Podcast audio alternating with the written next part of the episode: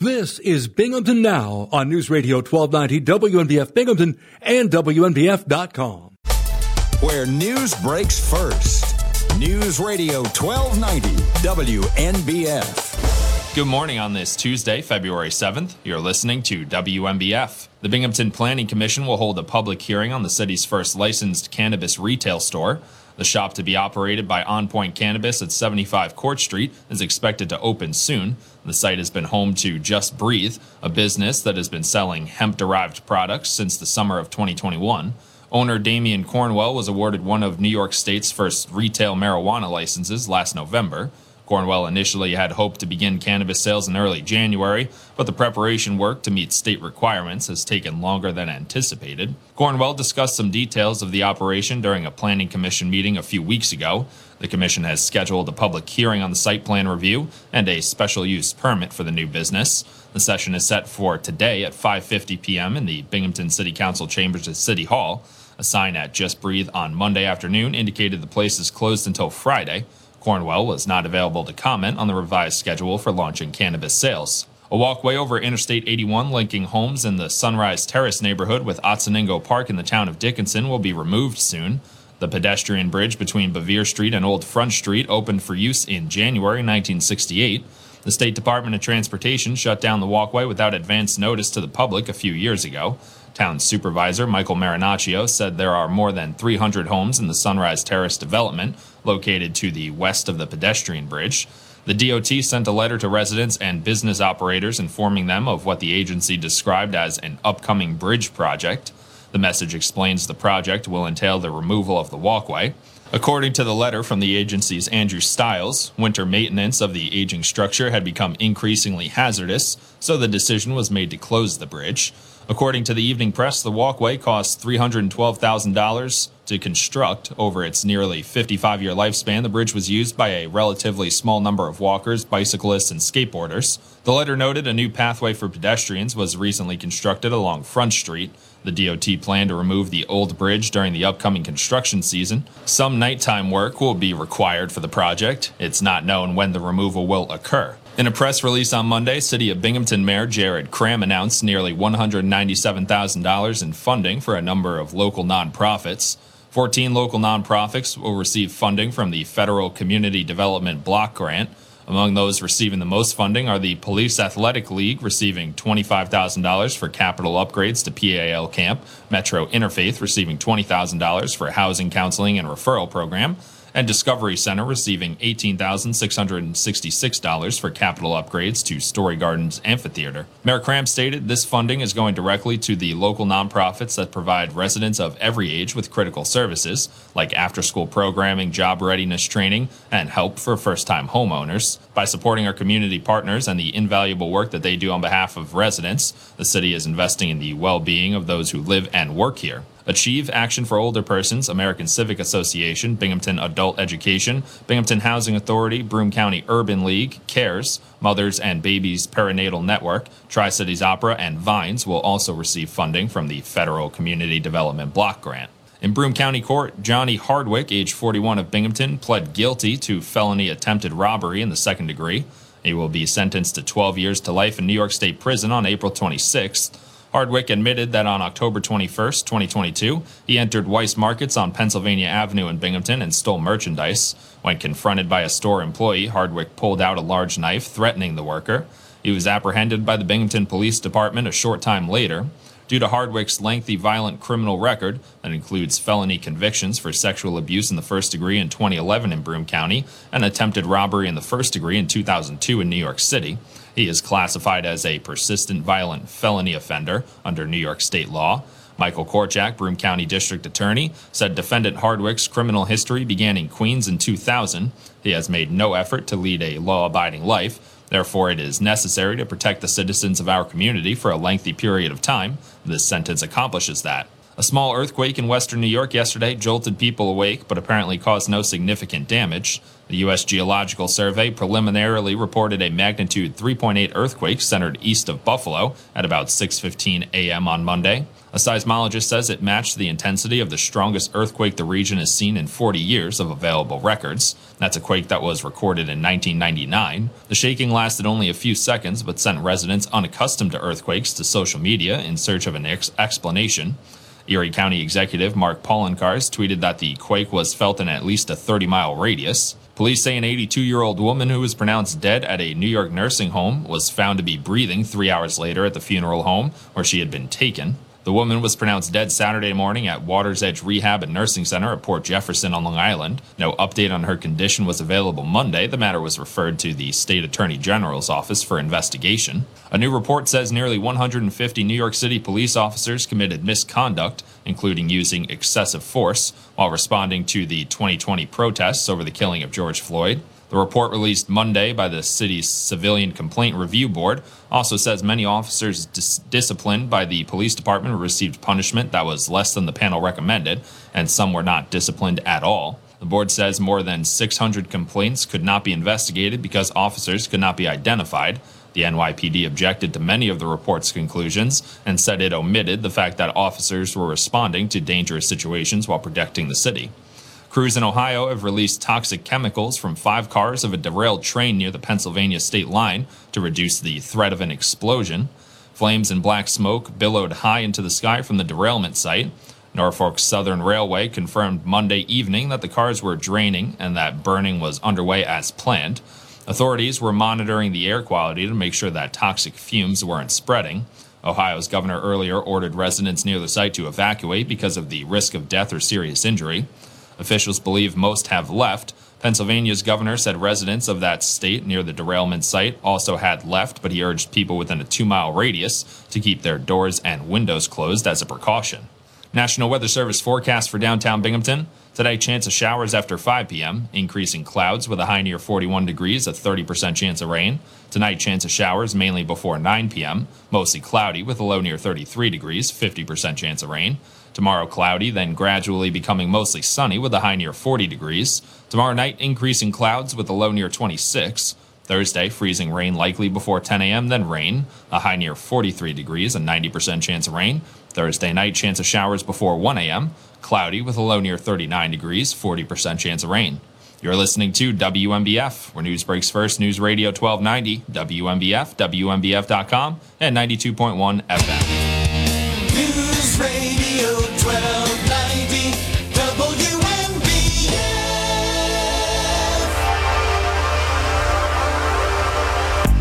Bob Joseph live on a Tuesday morning. This is News Radio, WNBF.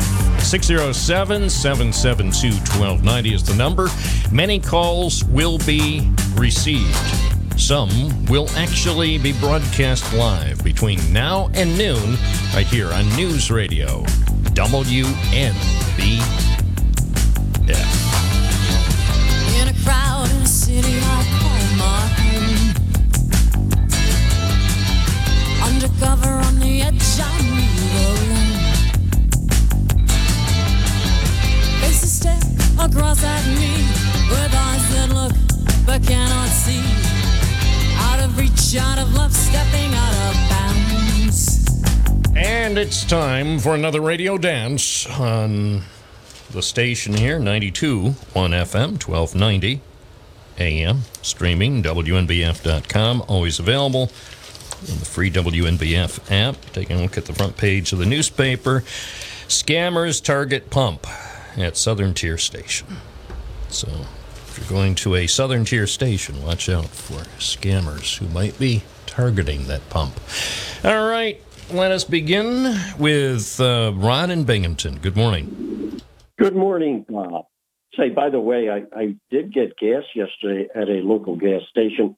I do have a card which uh, you just have to, you know, tap, so you don't have to put it in. Many people have those now. You don't have to uh, stick your card into the little slot. You can just tap the spot on the card, and it uh, reads your, you know, your information.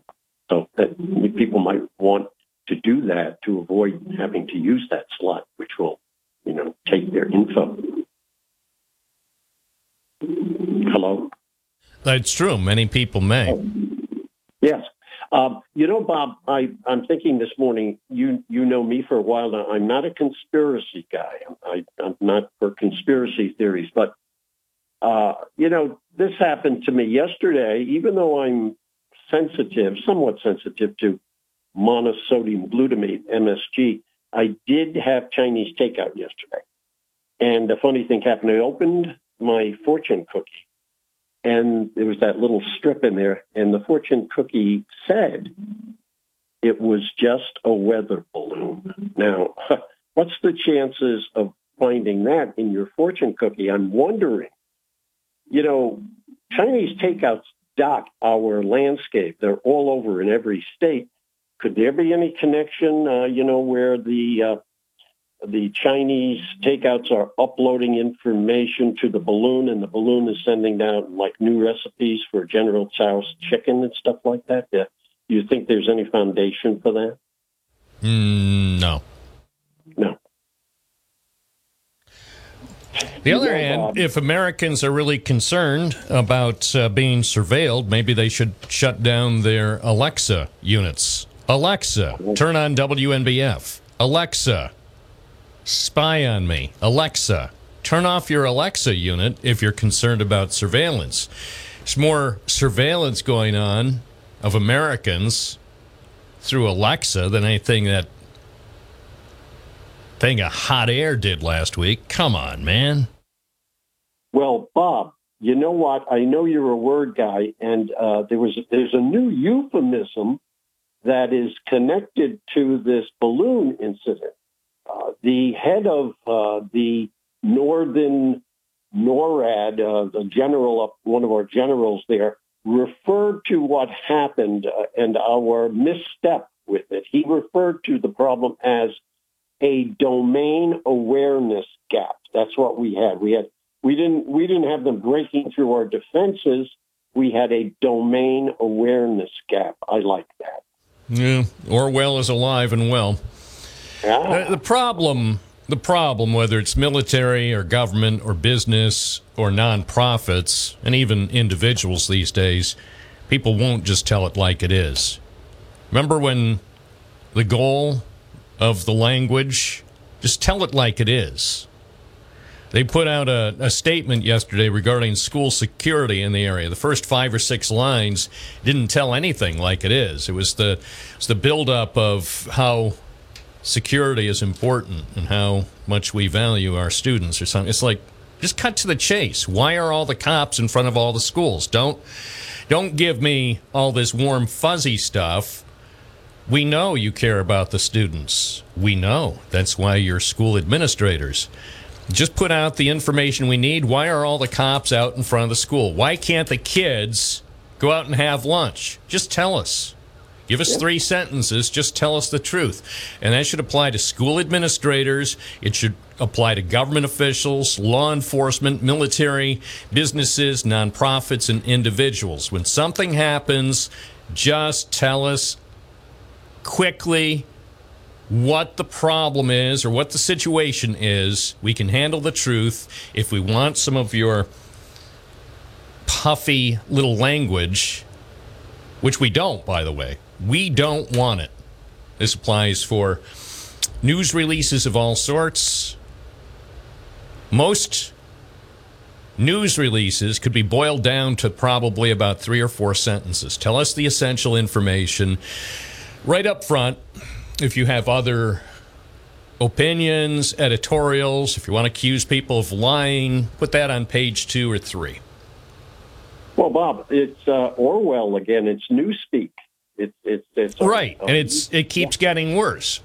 Orwell Orwell gave us the warning well in advance of 1984, and it's only gotten worse since then. I think when 1984 was released, a lot of people figured, well, that'll never happen.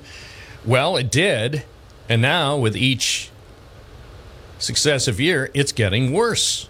And there's apparently nothing we can do about it. The people who work for us won't take responsibility.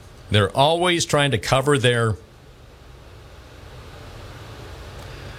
and yeah, I, you know, I, it's just so tiring. It's no wonder. Ron from Binghamton. It's no wonder people are so cynical. Well, Bob, you know, I was watching the news this morning. By the way, uh, the new network, the News Nation, uh, that is pretty good. That's the one that Cuomo's on now, Chris Cuomo and Dan Abrams. Uh, I like it. Yeah, it's And- a Nexstar production. Nexstar. Is it? Is it? A Nexstar Uh, but, uh, production. today today uh, one of the newscasters was uh, referring to the state of the union and got into the things that uh, our our president uh, wants to do beyond uh, infrastructure eh, that he was working on other things and the term that she used in describing uh, Biden's state of mind right now she said he is relentlessly focused. And I said, What? The last time he was relentlessly focused was probably 1978. Relentlessly focused. I, I mean that that's a term that I don't I don't think you could put together with Joe Biden. Do you? Sure, he's relentlessly focused on where to hide the confidential documents before they find the rest. He's relentlessly focused on where his reading glasses were and and uh, whether he zipped up. You know, that's. Uh, but uh, anyway, uh, I I do want to just close, if I may, Bob. You know, one of our favorite uh, quotes is uh, from Safire, nattering nabob of negativism. Uh, I've got one uh, to describe you now on the air because we know you're definitely not a nattering nabob. Uh, what do you think of this? A persistent purveyor of positivity. I would go with that. You- Would you? Yeah. And uh, and also we could come up with uh, a future phrase about something to do not just with positivity but also reality. Because my goal is to impart a sense of reality every day. And I get a sense that you know there's one of me and then the as they say the powers that be that put out these just incredible statements and when I say incredible, that means not credible. When they put out these statements trying to puff themselves up before they tell us what the actual news is, it's no wonder. Just again, wouldn't it be nice? How about for the month of March, every agency, every department, every school district, every nonprofit, and every individual during the month of March release actual news releases with actual news. Put the news on page one and then say, if you want to see our opinions about the news, go to the following pages. You know, there's no need. You know, if you're putting out news releases, the point is tell the truth and nothing but the truth, the facts. Remember Joe Friday? Just the facts.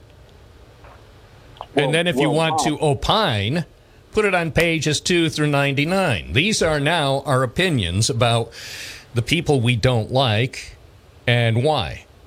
But page 1 for all news releases should just contain the facts and a full accounting of the facts. Maybe it'll take more than one page. Put it all up front, and then after you've reported the facts, then say, for our opinion and what we think about the people that we're writing about, continue to read. Well, Bob, the the new the twenty four seven news channels and uh, the social media sell things, and what they sell and what sells are opinions, not facts anymore. We we uh, we we look for opinions, and uh, we're we don't get reporting. We get opinions, and that's what that's what uh, we buy. That's what social media is all about. So you know, you know, That's what talk radio's about. People like to share their opinions and they like to hear other people's opinions. And that's fine. That's a that's a good thing. But people should also pay attention to the facts. That's why we have a talk show from 9 to noon every morning and we also have news. The news is separate from the talk show. That's and right. that's same the same with cable TV. It doesn't take an incredibly brilliant person to tell the difference between CNN, MSNBC, and Fox opinion shows from 8 to 11 every weeknight. Compare that with their news reporting. It's pretty clear. The average person can tell. But we we like uh, we like the uh, page six stuff. We like the. Of course we do. stuff. Of course. You know, as far as the New York Post, page six, or TMZ, or whatever. Yeah. Hey, I'll uh, guilty. I don't. I don't pay that much attention, but do I pay some attention to the gossip? You know, um, what about uh, Beyonce? You know, I, I saw this article. It was an opinion piece in WAPO, Washington Post. I don't know if I can find it now, but this opinion artist in the Washington Post, I swear that she wrote this opinion just to make some people mad. They, even though Beyonce has received more awards than virtually any other person on the earth, this Washington Post opinion columnist said her view was that Beyonce was being punished for being too successful. And I'm shaking my head like, what? She's being punished for being too successful. And I read the whole thing and I was still shaking my head. Beyonce is not being punished for her success. She's being honored for her tremendous success. Some would su- suggest maybe she's being honored too much. Because more than a musician or a songstress, she's an entertainer. And some people are suggesting that she's received far too many awards in competitions that used to traditionally focus on the music, but they say that she's actually gotten more awards because she's a complete entertainer. And and yet this woman who wrote in the Washington Post on the uh, website yesterday was was making some sort of claim that Beyonce was being punished for her success. Uh, what? How is that even? That's the Washington Post. Maybe maybe Jeff Bezos had better sell it if he's going to allow that kind of opinion. Well, you know, it, the woman was entitled to her opinion. I just found it intriguing. I mean, you know what? Now I think about it, I think she just wanted the clicks. I think she wanted to come up with something so outlandish that I would talk about it on the radio program, and it worked. Well, that's how you get the. That's how you get the. That's how it works, man. We're in a click. We're in a click-based society, and don't you forget it. Thank you, Ron. It's nine twenty-seven. Go click at wnbf.com. You'll be glad you did. Hi, WNBF 927. You're on the air. What's your first name and where are you calling from? I'm John. I'm, I'm calling on the telephone. Oh, I'm sorry. That doesn't count anymore. Nope. I'd, Nope. I'd like to give my opinion on the radio. Oh, okay. How, how, how quaint and old fashioned. What's your opinion, John? Well, my opinion concerns this planning meeting on this illegal marijuana shop. Uh, I think it's the height of presumption that someone goes in to a location without the proper approval uh, and then uh, goes to the planning commission as an afterthought. Uh, this fella, and I know him, and he's a great guy. This fella uh, seems to uh, think that he's entitled to uh, do whatever he wants uh, because he's a, a legal marijuana operator, uh, including local rules. Now, I just, and I'm leaving marijuana out. I just want to talk about planning, planning. And I want to talk about a really not even a full block of Court Street, but uh, from uh, Commercial Alley, say, uh, up to where uh, the branch bank is on Court Street. Now, this is in the proximity and across the street from Security Mutual. As you know, years ago, the insurance company was concerned about the block across the street on Court Street, spent substantial sums uh, with Mark Newman to redevelop those storefronts to, to, to stop the decline uh, in their massive investment in the city of Binghamton. Uh, and it was successful. Now, some of the decay was based on the fact that when Security Mutual went to an in-house cafeteria, that reduced the lunch business. So the Argo and, and places like that were gone. Now, if you go up to where this legal marijuana shop is, it's essentially across the street from the courthouse. Now, there is absolutely no guarantee that any business stay in the city of Binghamton. And the last massive business in the city of Binghamton is the insurance company. Is Boscov's uh, still downtown, or have they left?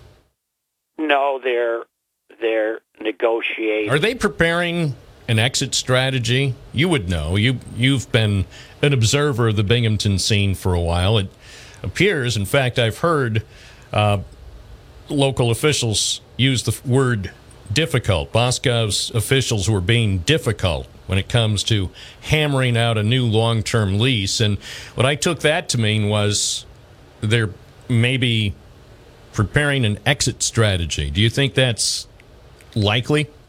Uh, yes, only because uh, the parking that exists right now uh, with uh, you you can't possibly run that store. Uh, you know, as bad as that parking ramp was, it did accommodate uh, their their customers. You you can't right. It had it had I think almost 600 fine spaces. Although from time to time they closed off sections when they felt those sections were hazardous to the health well, of the shoppers. Here's here's the other other thing is uh, they're not locked into downtown Binghamton. They can be very successful uh, in other places, and there's plenty of spots why don't they go to the mall? There's still room over at the mall. Why don't they call up uh, the guys in charge of the mall and do a deal? That would be like well, the final piece of the mall puzzle. You get a, a well, chicken shack, you get uh, uh, Bob's um, Fun Club with cheap gas, and uh, Richard's House of Sports. And I'm telling you, it's it's a complete package. Well, you know, Newman knows when these leases expire. He's he does. He's plugged in. And by yeah. the way, he listens to the program too. So yeah. there's that. I mean, if as if he wasn't already thinking about it. For all I know, he's uh, been t- taking meetings with Jim Boscov, and you know that they're. Wouldn't that be? Wouldn't that be just just the the final nail to have them announce that that they've decided, and and with all appreciation for the last uh, decades of uh, support from downtown Binghamton, that uh, as as Boscov's opens up a fine new chapter, that we've decided for the 21st century, we're going to move to the Oakdale Mall. Wouldn't that be? Wouldn't that be something? Vestal Parkway is also uh, in play, so yeah, yeah, they they. Well, maybe they could open up too. Boscov's at the mall and Boscov's on the Parkway, and they yeah. they could put a big sign at where the current department store is that'll be turned into student housing with well, 290 new beds for students. They could put up a sign, the maps of where the new Broome County Boscov's locations well, are. Again, again, let's let me just get back to this marijuana thing because I think this is crucial. Uh, in the planning, the planning of it. Now, the other fellow that won the license, I guess he's going to go up to Ithaca uh, with his license. I guess it's portable, so there's no, uh, you know, there's no reason why that location, other than the fact that you know there's been money invested without planning uh, uh, approval. Uh, there's no reason for that store to be there. Now, what I would like to see is a letter from the head of Security Mutual saying that he approves of this project. Now, if that happened, then I'd say, okay, if if they want to sign their own death warrant, that that's okay to me. But what I'm what I'm saying is this, Bob, some part of downtown has to be reserved uh, for people in suits and ties in business, whether they're in the law or whether they're in finance or you know what's left of it in business. This is part of the hustle and bustle of a downtown, of a diversified downtown.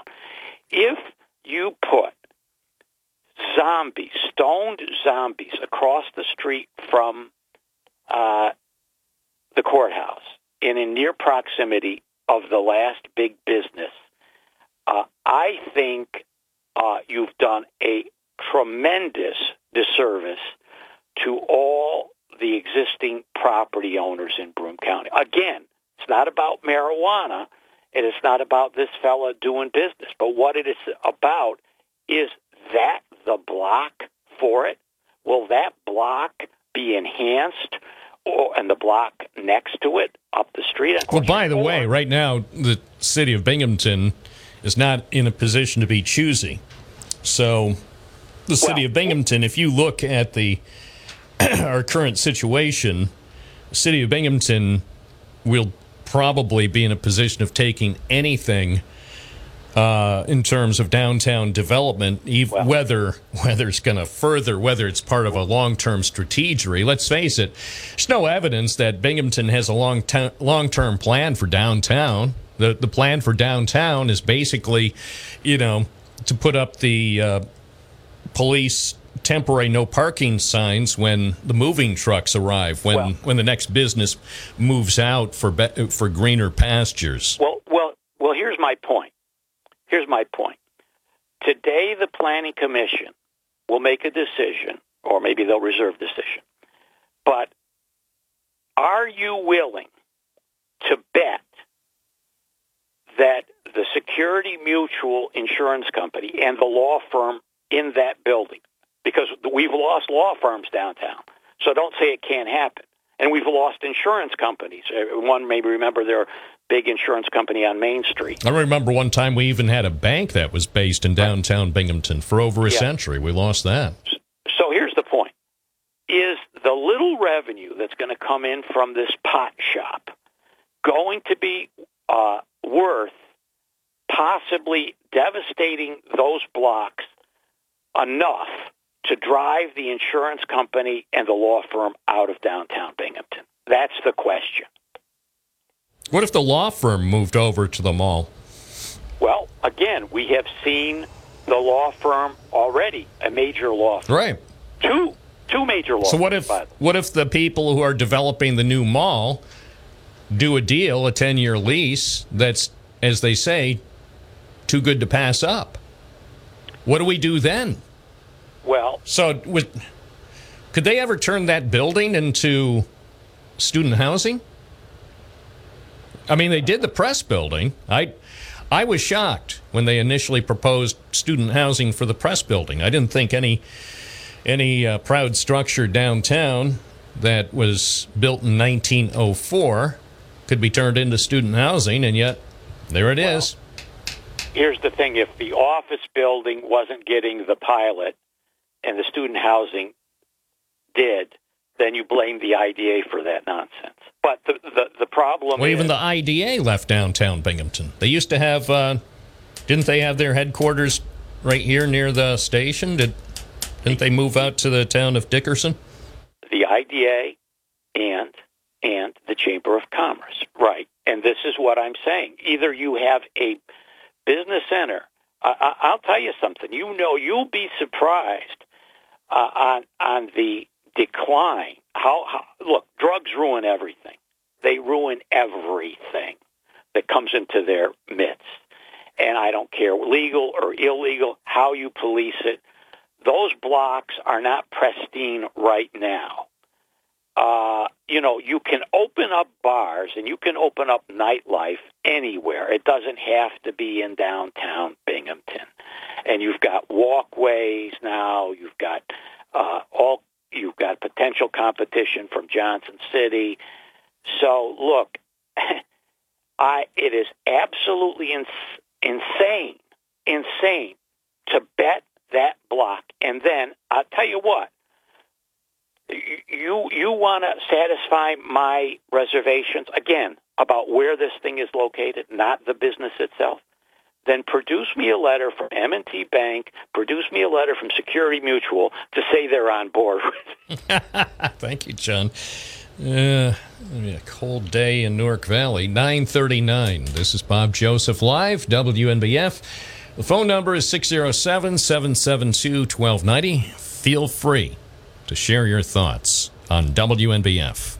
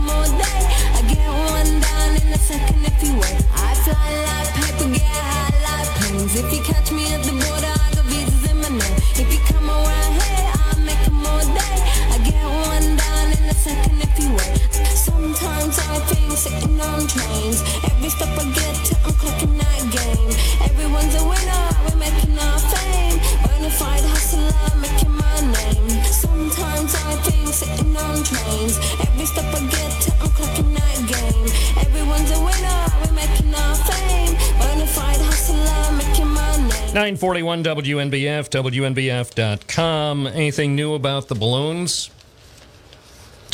and now they say uh, she's judgment is questioned after balloon. So who wrote this? Somebody from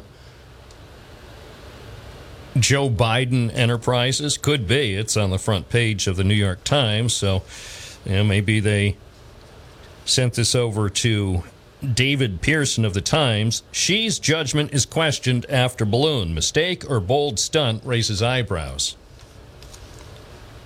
The Chinese balloon that bumbled its way across the United States has launched a thousand questions about its real intent. So that's the spin now from the spin doctors. It bumbled. The Chinese balloon that was spying on you and me and other great Americans, it bumbled its way across the USA. David Pierson's award winning story about the fold in the Times says it's also focusing the world's attention on the prospect that the communications and control within Chinese leader Xi, Jinping's government and his vaunted security apparatus may be less coherent or even less functional than the image he so confidently projects. All right, that's the latest from Balloon Radio, WNBF. All balloons all the time. And then, of course, people are flipping out. No, Sean, not literally. Figuratively, people are flipping out about the spy balloons that weren't detected under the previous management. I had the pleasure of tuning in to uh, Mark Levin on the radio on Monday evening. Very enjoyable. And he had whipped himself into a broadcast frenzy about the balloon, the spy balloon. And I'm thinking, Mark, Mark, the Chinese government, the American government, and probably other governments are always spying on everyone all ti at all times, 24 7. So, what made this balloon so special? But anyway, he seemed fit to be tied. I thought he, I thought he was going to go completely overboard. He even used some language that I found colorful, the type of language I would not use on this proud radio station. So Mark Levin is having um, having a difficult time coping with the spy balloon. I'm not really sure what the spy balloon found out about the United States last week that the Chinese government couldn't already have found out using satellite technology or TikTok or Alexa. They already know. And actually, if you're concerned about people getting secrets, be even more concerned about Google or Apple or Microsoft. They're the ones that are doing most of the spying on us. But one of the things that uh, really frosted Levin's flakes were these allegations that there had been spy balloons from China uh, going across the United States under the previous management with the guy who now resides in Florida. And Levin said at one point something about the military. He doesn't respect the United States military. I find it fascinating that Mark Levin on the radio doesn't respect the U.S. military. He doesn't respect the FBI, the CIA, the DEA. He doesn't respect anybody. He has no respect for any authority, it appears. And at one point last night, Mark Levin on the radio, I believe, said something to the effect all of the military people who were in power during the previous management before Joe Biden took over as our manager, that all the people, military people who were in charge under the previous management, that they ought to be court martialed because of the news that Chinese love balloons were flying over this great land. And I'm thinking, Mark Levin on the radio, show some respect for our military, show some respect for law enforcement. I thought I thought Mark Levin on the radio was a person who actually respected authority. But maybe not as much as one might have anticipated. It's 947, Bob Joseph on the radio on a Tuesday morning, 607 772 1290. This is News Radio, WNBF 921 FM, 1290 AM, always available on the free WNBF app.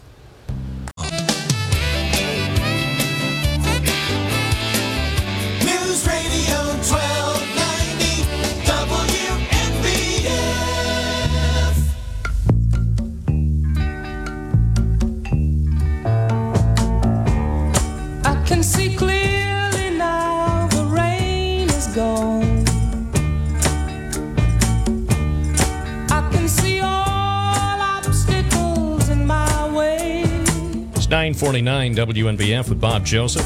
Go to the dark clouds that had me blind.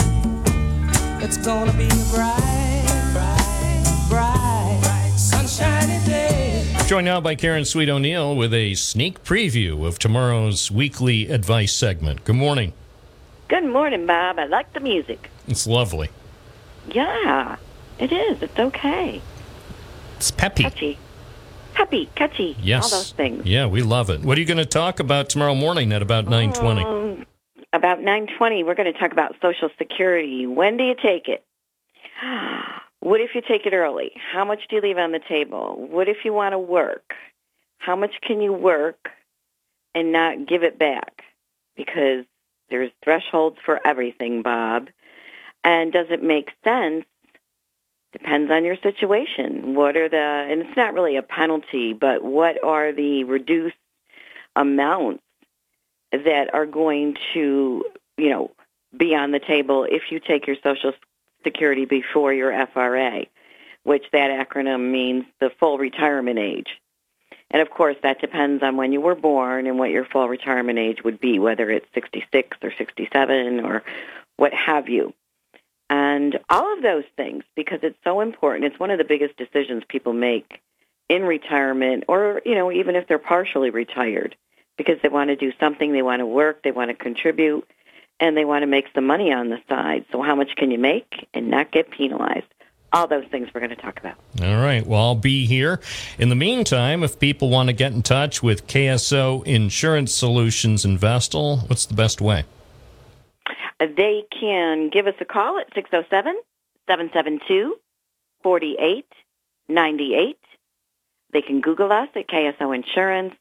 All our contact information will come up or simply go to a phone book. And we have a big display ad under insurance in the yellow pages. Karen Sweet O'Neill. We will talk tomorrow morning, right about 920 or so. Sounds great. Thanks, Bob. Thank you. 952. It's Bob Joseph live in living color on your radio on WNBF. You want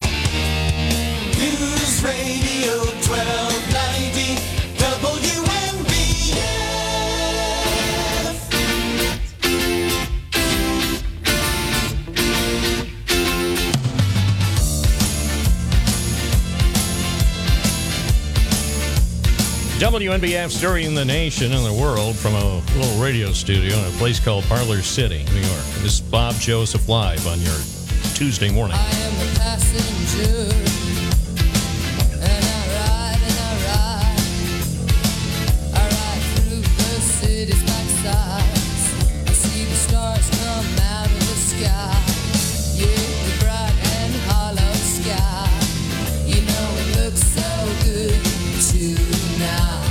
Beverly in the town of Dickinson. Good morning. You're on the air. I like to, I like to thank you, Bob, for writing that article about the walk bridge. I appreciate it.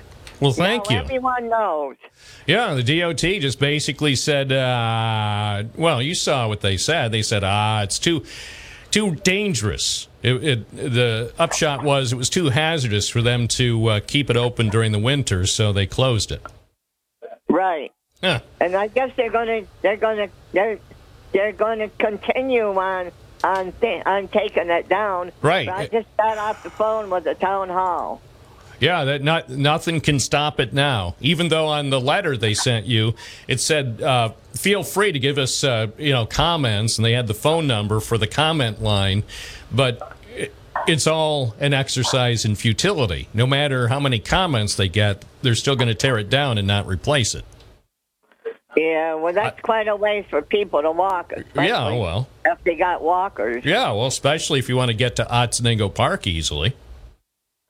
Yeah, yeah. When you got to walk all the way around, got to walk all the way around to to down near uh, where Bevier Street Bridge is in order to get to the park. Well, the good news for the DOT people who made the decisions, they have nice cars and trucks, so they don't have to worry about that. No, that's true. You know, th- they- they- doing a report on that. All right. Well, I thought that's the least I could do since nobody else had reported that they're tearing down after 55 years. They're tearing down your bridge. So anyway, I'm sorry. Okay. Okay, thank you, pal. Yeah. Well, I wish I could do something, but obviously I'm just one person. Can't fight the DOT. Bob Joseph said on NBF. Bob Joseph live on News Radio WNBF. Where news breaks first. News Radio 1290 WNBF. Good morning on this Tuesday, February 7th. You're listening to WNBF. The Binghamton Planning Commission will hold a public hearing on the city's first licensed cannabis retail store. The shop to be operated by On Point Cannabis at 75 Court Street is expected to open soon. The site has been home to Just Breathe, a business that has been selling hemp derived products since the summer of 2021. Owner Damian Cornwell was awarded one of New York State's first retail marijuana licenses last November. Cornwell initially had hoped to begin cannabis sales in early January, but the preparation work to meet state requirements has taken longer than anticipated. Cornwell discussed some details of the operation during a planning commission meeting a few weeks ago. The commission has scheduled a public hearing on the site plan review and a special use permit for the new business. The session is set for today at 5:50 p.m. in the Binghamton City Council chambers at City Hall. A sign at Just Breathe on Monday afternoon indicated the place is closed until Friday. Cornwell was not available to comment on the revised schedule for launching cannabis sales. A walkway over Interstate 81 linking homes in the Sunrise Terrace neighborhood with Otsiningo Park in the town of Dickinson will be removed soon. The pedestrian bridge between Bevier Street and Old Front Street opened for use in January 1968. The State Department of Transportation shut down the walkway without advance notice to the public a few years ago. Town Supervisor Michael Marinaccio said there are more than 300 homes in the Sunrise Terrace development located to the west of the pedestrian bridge. The DOT sent a letter to residents and business operators informing them of what the agency described as an upcoming bridge project. The message explains the project will entail the removal of the walkway. According to the letter from the agency's Andrew Stiles, winter maintenance of the aging structure had become increasingly hazardous, so the decision was made to close the bridge. According to the evening press, the walkway cost $312,000 to construct. Over its nearly 55 year lifespan, the bridge was used by a relatively small number of walkers, bicyclists, and skateboarders. The letter noted a new pathway for pedestrians was recently constructed along Front Street. The DOT planned to remove the old bridge during the upcoming construction season. Some nighttime work will be required for the project. It's not known when the removal will occur. In a press release on Monday, City of Binghamton Mayor Jared Kraham announced nearly $197,000 in funding for a number of local nonprofits. 14 local nonprofits will receive funding from the Federal Community Development Block Grant. Among those receiving the most funding are the Police Athletic League, receiving $25,000 for capital upgrades to PAL camp, Metro Interfaith receiving $20,000 for housing counseling and referral program, and Discovery Center receiving $18,666 for capital upgrades to Story Gardens Amphitheater. Mayor Kraham stated this funding is going directly to the local nonprofits that provide residents of every age with critical services like after school programming, job readiness training, and help for first time homeowners. By supporting our community partners and the invaluable work that they do on behalf of residents, the city is investing in the well being of those who live and work here. Achieve Action for Older Persons, American Civic Association, Binghamton Adult Education, Binghamton Housing Authority, Broome County Urban League, CARES, Mothers and Babies Perinatal Network, Tri Cities Opera, and Vines will also receive funding from the Federal Community Development Block Grant. In Broome County Court, Johnny Hardwick, age 41 of Binghamton, pled guilty to felony attempted robbery in the second degree. He will be sentenced to 12 years to life in New York State Prison on April 26th. Hardwick admitted that on October 21, 2022, he entered Weis Markets on Pennsylvania Avenue in Binghamton and stole merchandise. When confronted by a store employee, Hardwick pulled out a large knife, threatening the worker. He was apprehended by the Binghamton Police Department a short time later. Due to Hardwick's lengthy violent criminal record that includes felony convictions for sexual abuse in the first degree in 2011 in Broome County and attempted robbery in the first degree in 2002 in New York City, he is classified as a persistent violent felony offender under New York state law. Michael Korchak, Broome County District Attorney, said defendant Hardwick's criminal history began in Queens in 2000. He has made no effort to lead a law abiding life. Therefore, it is necessary to protect the citizens of our community for a lengthy period of time. This sentence accomplishes that. A small earthquake in western New York yesterday jolted people awake, but apparently caused no significant damage. The U.S. Geological Survey preliminarily reported a magnitude 3.8 earthquake centered east of Buffalo at about 6:15 a.m. on Monday. A seismologist says it matched the intensity of the strongest earthquake the region has seen in 40 years of available records. That's a quake that was recorded in 1999. The shaking lasted only a few seconds, but sent residents unaccustomed to earthquakes to social media in search of an ex- explanation. Erie County Executive Mark Poloncarz tweeted that the quake was felt in at least a 30 mile radius. Police say an 82 year old woman who was pronounced dead at a New York nursing home was found to be breathing three hours later at the funeral home where she had been taken. The woman was pronounced dead Saturday morning at Water's Edge Rehab and Nursing Center at Port Jefferson on Long Island. No update on her condition was available Monday. The matter was referred to the State Attorney General's office for investigation. A new report says nearly 150 New York City police officers committed misconduct, including using excessive force, while responding to the 2020 protests over the killing of George Floyd. The report released Monday by the city's Civilian Complaint Review Board also says many officers dis- disciplined by the police department received punishment that was less than the panel recommended, and some were not disciplined at all. The board says more than 600 complaints could not be investigated because officers could not be identified. The NYPD objected to many of the report's conclusions and said it omitted the fact that officers were responding to dangerous situations while protecting the city. Crews in Ohio have released toxic chemicals from five cars of a derailed train near the Pennsylvania state line to reduce the threat of an explosion. Flames and black smoke billowed high into the sky from the derailment site. Norfolk Southern Railway confirmed Monday evening that the cars were draining and that burning was underway as planned. Authorities were monitoring the air quality to make sure that toxic fumes weren't spreading. Ohio's governor earlier ordered residents near the site to evacuate because of the risk of death or serious injury. Officials believe most have left. Pennsylvania's governor said residents of that state near the derailment site also had left, but he urged people within a two mile radius to keep their doors and windows closed as a precaution. National Weather Service forecast for downtown Binghamton. Today, chance of showers after 5 p.m., increasing clouds with a high near 41 degrees, a 30% chance of rain. Tonight, chance of showers mainly before 9 p.m., mostly cloudy with a low near 33 degrees, 50% chance of rain. Tomorrow, cloudy, then gradually becoming mostly sunny with a high near 40 degrees. Tomorrow night, increasing clouds with a low near 26. Thursday, freezing rain likely before 10 a.m., then rain, a high near 43 degrees, a 90% chance of rain. Thursday night, chance of showers before 1 a.m., cloudy with a low near 39 degrees, 40% chance of rain. You're listening to WNBF, where news breaks first, News Radio 1290, WNBF, WNBF.com, and 92.1 FM.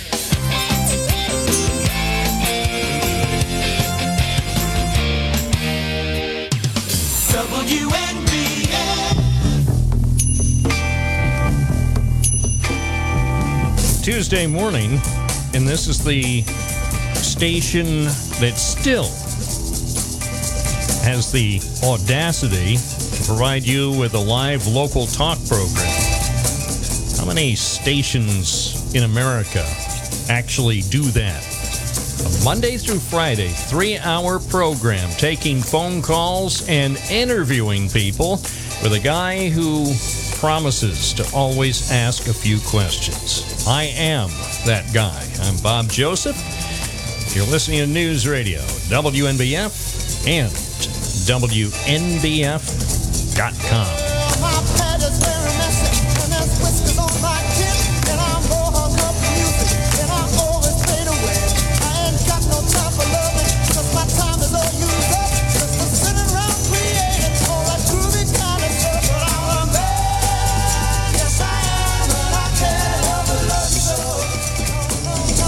Six zero seven seven seven two twelve ninety. If you'd like to express your opinion, remember you don't have to agree. You just have to call in and tell us a little bit about what you're thinking this morning. That's what I want to know from you. What are you thinking this morning?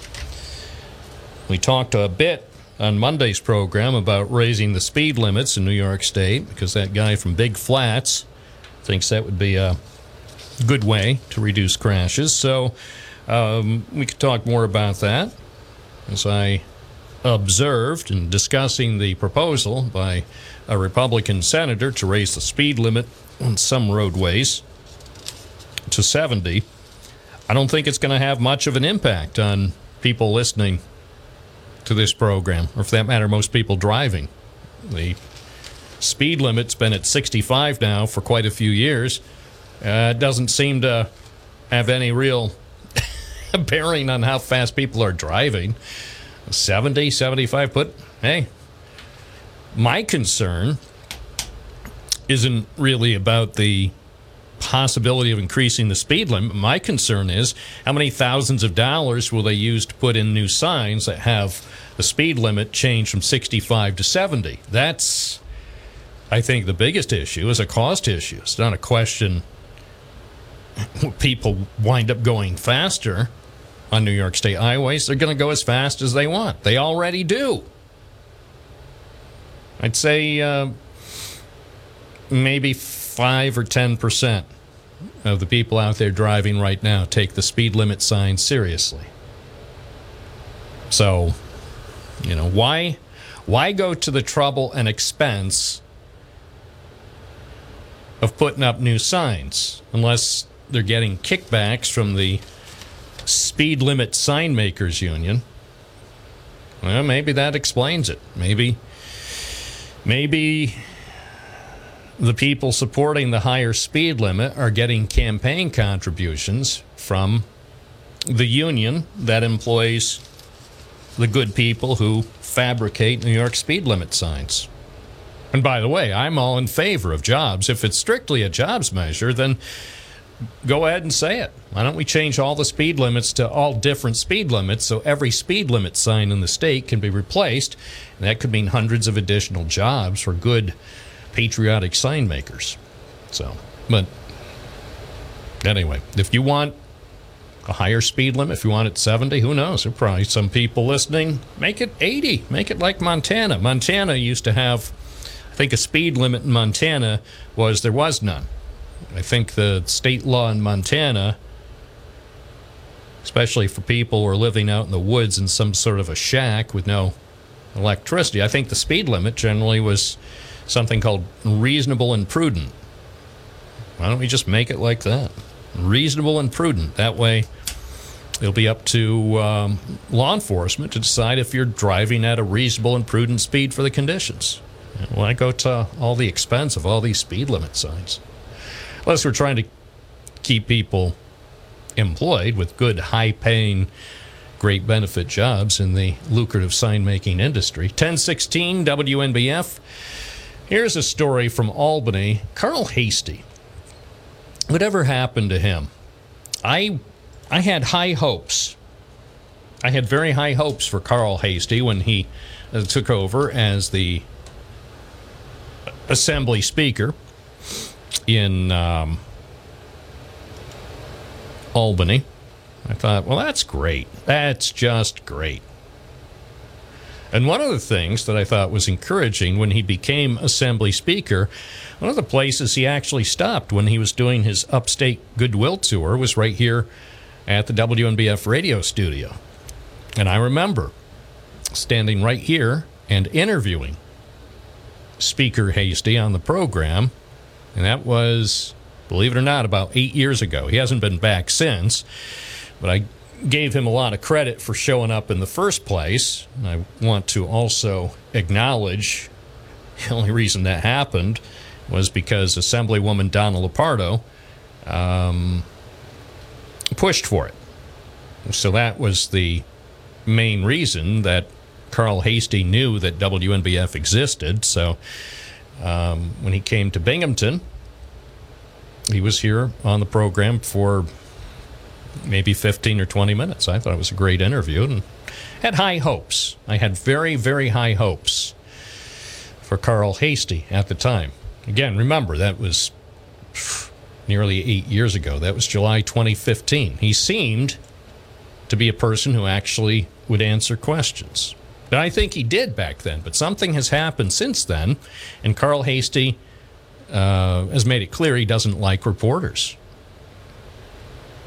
which means he's in the majority of the people in the state legislature who really don't like or don't appreciate reporters. There's a column in the Times Union newspaper today in Albany. Does Carl Heastie want reporters around? That's the question posed by columnist Chris Churchill. Probably not, but that's no excuse for restricting access at the Capitol. So, the Albany Times Union columnist writes New York lawmakers last month returned to a Capitol in which restrictions in place since the start of COVID were at last lifted. It felt like old times, observers said. The building felt alive again. But there's at least one place in the Capitol where limitations introduced during the pandemic remain intact the Assembly Chamber and adjacent areas where access for reporters grew more restricted.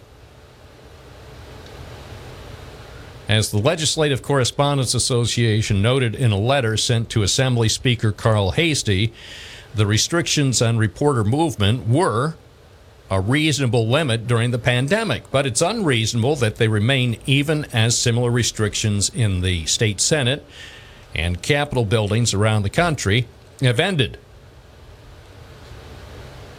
So, the guy who is president of the Legislative Correspondents Association, Zach Williams, who is a reporter for the New York Post, he wrote, The members of the association appeal to you on behalf of our readers, viewers, and listeners to restore pre pandemic access to the assembly chamber and adjacent areas. He later added that the issue of access, quote, tests your commitment to transparency. Well, as we've said before on this program, transparency? Ha! Anytime any person in the public spotlight uses the word transparency or in the interest of being transparent, be alert. That's a buzzword. And what it means is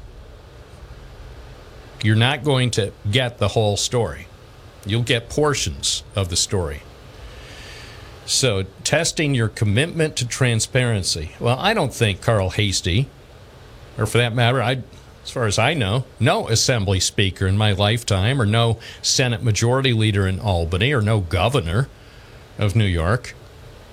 I don't believe anyone has ever been completely transparent, especially the ones who talk about complete transparency. Those are the, the people you need to keep the closest eye on. You know, all sorts of people at all levels of government and business talk about transparency. And what that means is they're going to give you a little bit of information and spin it in a way that they hope will satisfy you and cause reporters to just leave.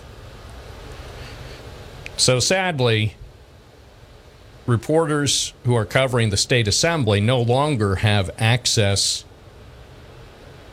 to our lawmakers, including Carl Heastie and Donna Lupardo and other members of the assembly, the type of access they used to have before the pandemic. And Zach Williams, the reporter for the New York Post, points out reporters were once able to interview lawmakers in their assembly seats. Williams said he's become convinced that Carl Heastie just doesn't want reporters around asking difficult questions.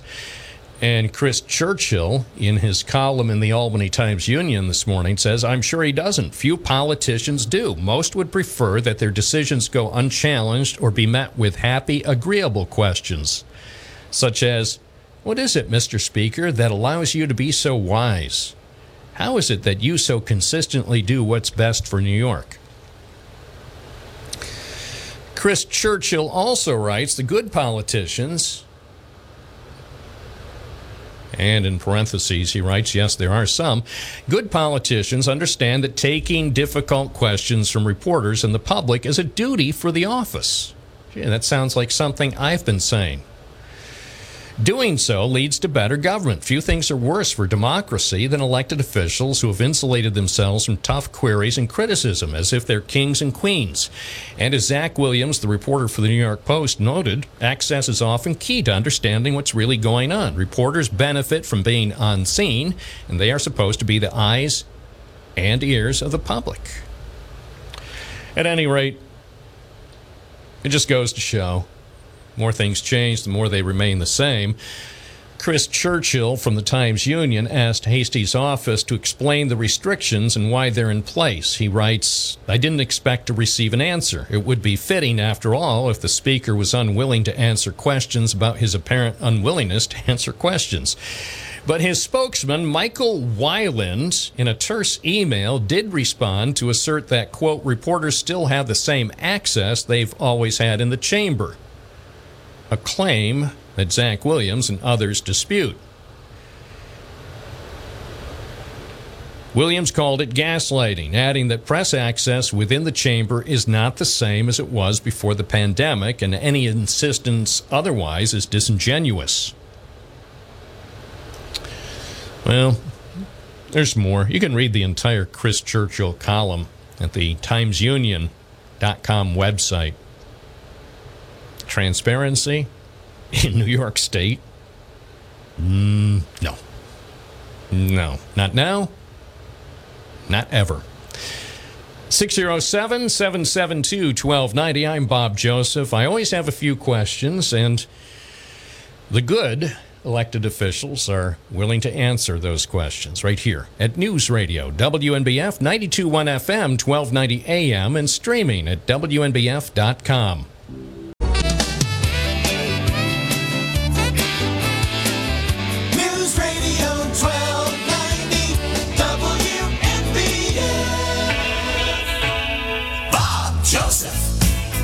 Got brass in pocket. Battle. I'm gonna use it. Intention. I'm. Gonna make you, make you, make you notice. Got motion. Restrained emotion. I've been diving.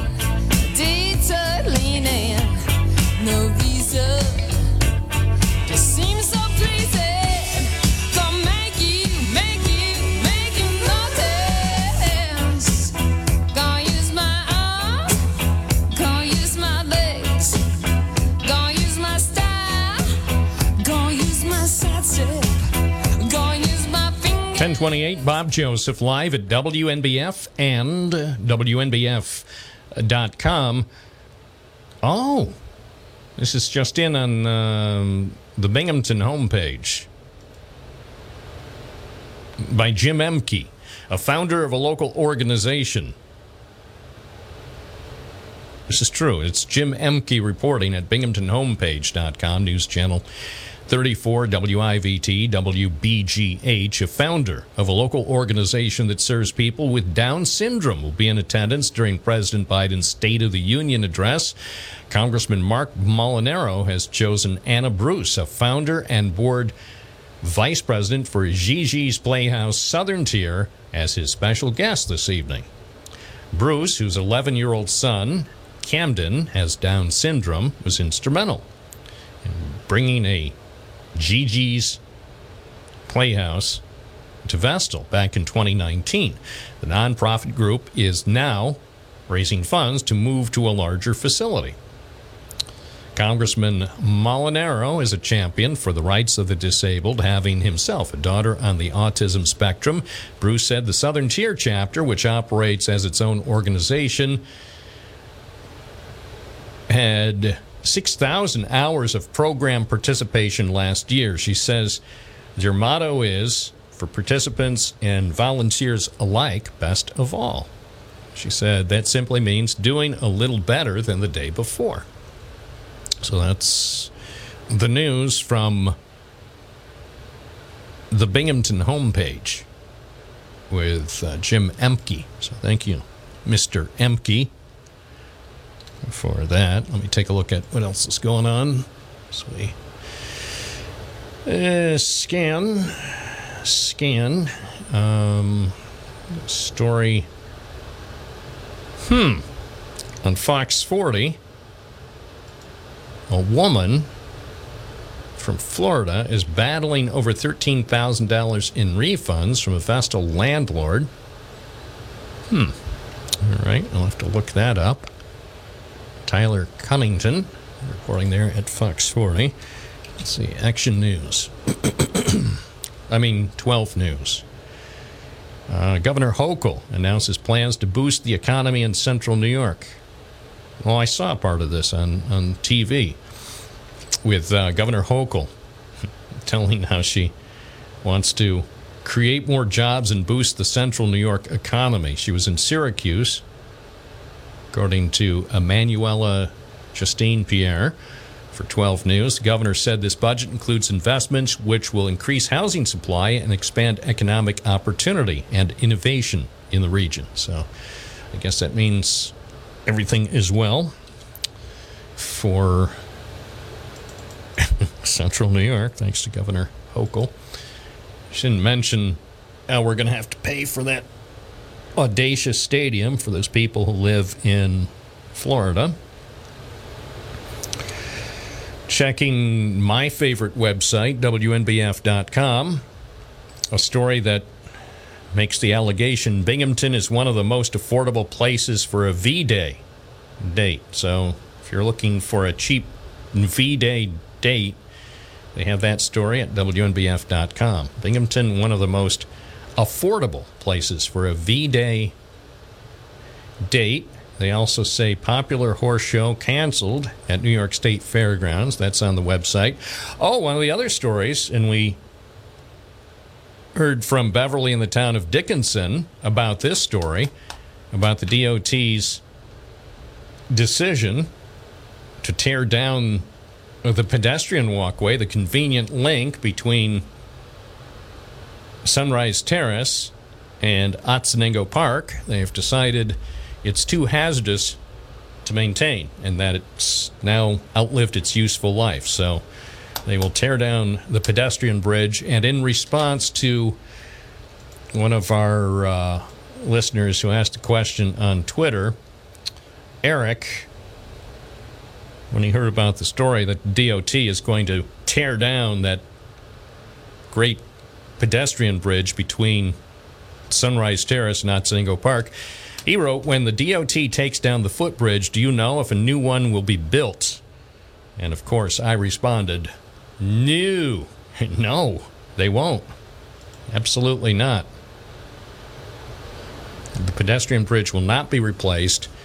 I thought it was funny. This goes to show how when the DOT sends letters, instead of announcing, say, in the first sentence, when they sent the letter out to people in Sunrise Terrace, instead of just saying, hey, guess what? We're going to tear down the pedestrian bridge. Instead, they said they wanted to let you know about an upcoming bridge project. And then the message goes on to explain the actual bridge project is we're going to remove your walkway. So, again, that's the way they do it. That is the way they do it. An upcoming bridge project. So, for people who just glanced first thing at the letter, they probably thought, oh, good, they're going to repave it and maybe spruce it up, maybe some nice colors, rainbow colors or something, so it would be more welcoming. An upcoming bridge project. And the letter then says, yeah, we're going to take it down because it's become increasingly hazardous to maintain during the winter. So. Let's go back to the phones now at 1034. Bob Joseph Live. Good morning. You're on the air. What's your first name? Where are you calling from? This is Bob from Shenango Forks. Hey, what's up, Bob? Well, if I'd call about a petition I signed the other day at Davies, and it's regarding a release of a murderer that committed years ago of Sherry Lindsley. Now, every couple of years it comes up for signing, and I would like to make sure everyone is aware of it. If they can get the petition to sign it, we do not need the murderer back out. He's been in a long time, and I don't want to see him out, and I know the Lindsleys don't either. Now, I grew up on the north side. I lived there 40-something years. I was Dave Lindsay's mother's paper boy, and I was also Jeannie and Dave's paper boy when they first got married. And I was on the north side when it happened. And I remember the north side being locked down and whatever happened, and we don't want them back out. So I want people aware of that. Okay? Yeah, the, uh, Dave Lindsay's been on the program in the past, at least a couple times in the past, talking about this when I, I do believe, as as you alluded to, every every couple years the killer yes. is eligible for parole. And and by the way, I know people uh, are really frustrated and infuriated by that, and I, I certainly appreciate because I've spoken with. Uh, uh, Mr. and Mrs. Lindsay, and I know when this comes up every two years, it just reopens the wounds. But I also understand why there is that provision in state law so people can and do get through a, a parole hearing. I personally um, cannot imagine the circumstances where the state parole board would ever release him. Yes. Well, I just want people to be aware Right. of it, like I say. Okay. Maybe you get some other callers about it. Oh, I'm. Thank I, you. I suspect we will. Thank you, Bob. I appreciate that. As I said, we've um, in the past spoken with uh, David Lindsay about this, and I'm looking at a story I did four years ago. I guess I did I don't know how many stories over the last several years, so every couple of years, where James Wales, that's the person who was convicted of killing Sherry Lindsay, and we won't go into the details, but time and again, he comes up for parole, and parole has been denied. Now, if you may have forgotten, or if you weren't around here back when Sherry Lindsay was killed, the crime, the heinous crime, happened in 1984. So it was just about 39 years ago. And again, under the state law, parole hearings do come up on a regular basis. And of course, that makes it tough, whether it's for Mr. and Mrs. Lindsay or anybody else who was familiar with that whole tragedy. It it's just one of those things that it's like clockwork.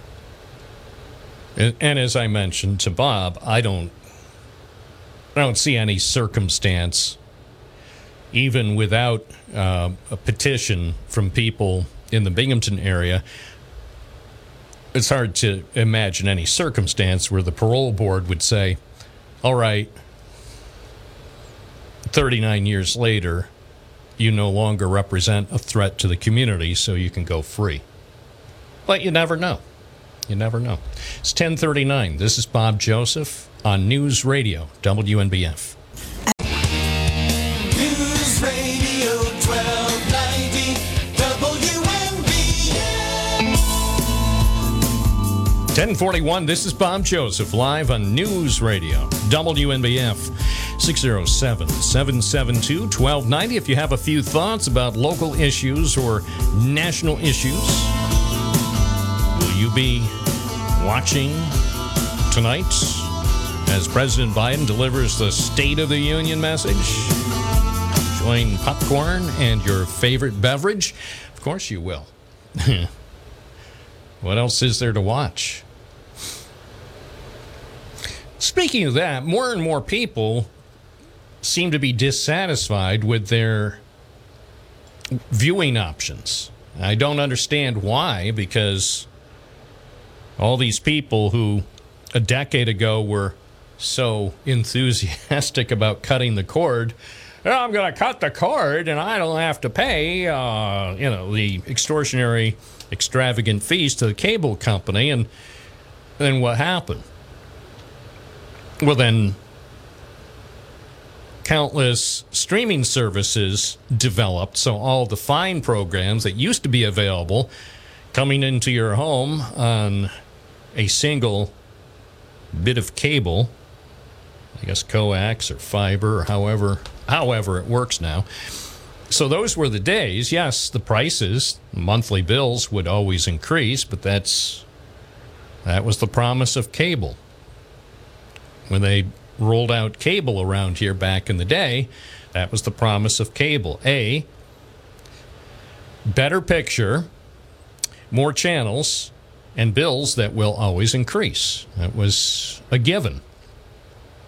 But basically, basically the whole deal with cable was it was a single service. So all sorts of excellent programs and then lots of mediocre and poor offerings also came in on that same feed into your home and then every month you would pay the cable company whatever they told you to pay and everything was good and then somebody came up with the wacky idea of cutting the cord and so now if you want to see the very best programs you have to pay Walt Disney Company and Hulu company and every other company, Paramount Plus, and you know what I'm saying.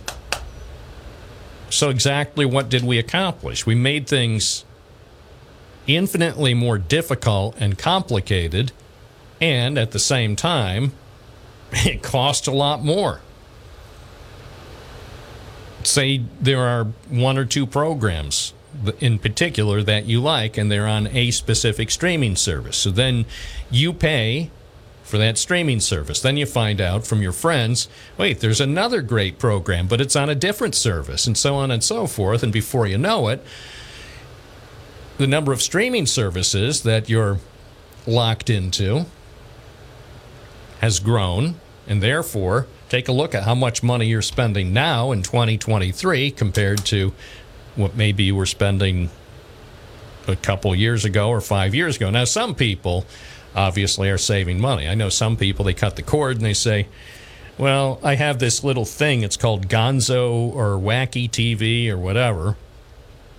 And I say, well, how does that work? And they say, well, it works. Oh, I don't know. It's they they have trouble explaining. It. I said, well, can you get CNN and Fox on it? Well, no. Well, then what good is it? Well, it's wacky TV.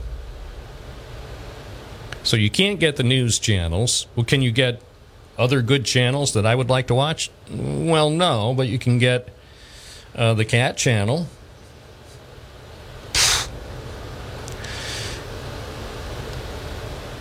With all the technology, all the advances that have been made over the last 50 years, you know, you look back to a simpler time when the phones were owned by the telephone company and they would never break. The audio quality on your phone calls was always stellar. Calls would never be dropped. And TV, you had access probably to four channels, and there was always something good to watch every night without fail. Now look at what we've done. 1046. By the way, I didn't say anything about Chuck Schumer. It's Bob Joseph live on News Radio, WNBF, and WNBF.com.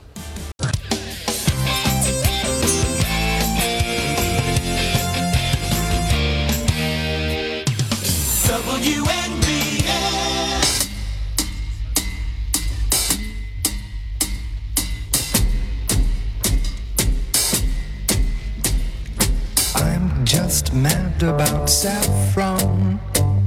Uh, Saffron's mad about me. I'm just mad about saffron. She's just mad about me. They call me mellow yellow, quite rightly. They call me mellow yellow, quite rightly. They call me mellow yellow.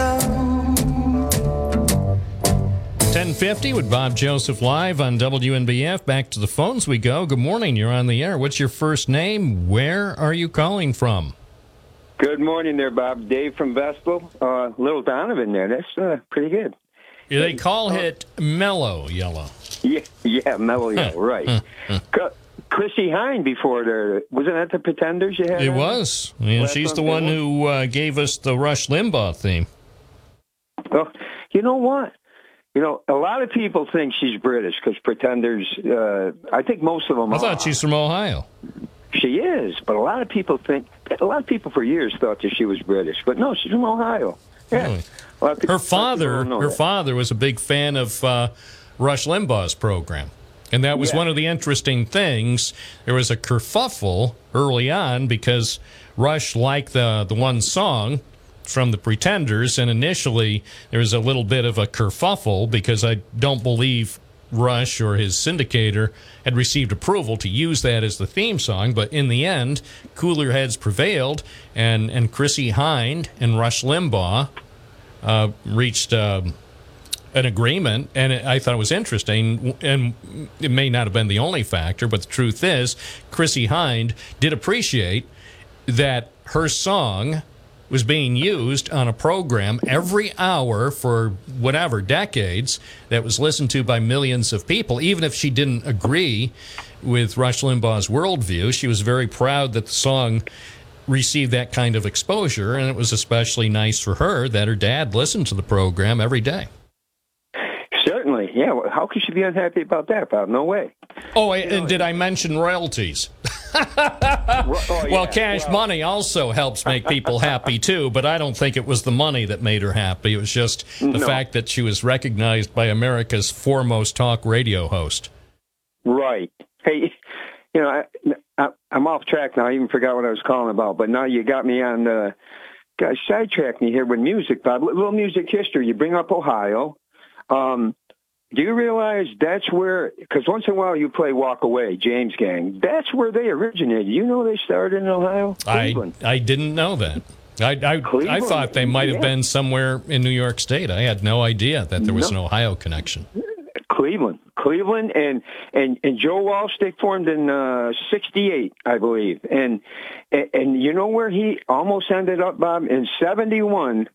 A famous guitar player left a certain band, and they offered him the job, and he turned them down and stayed with.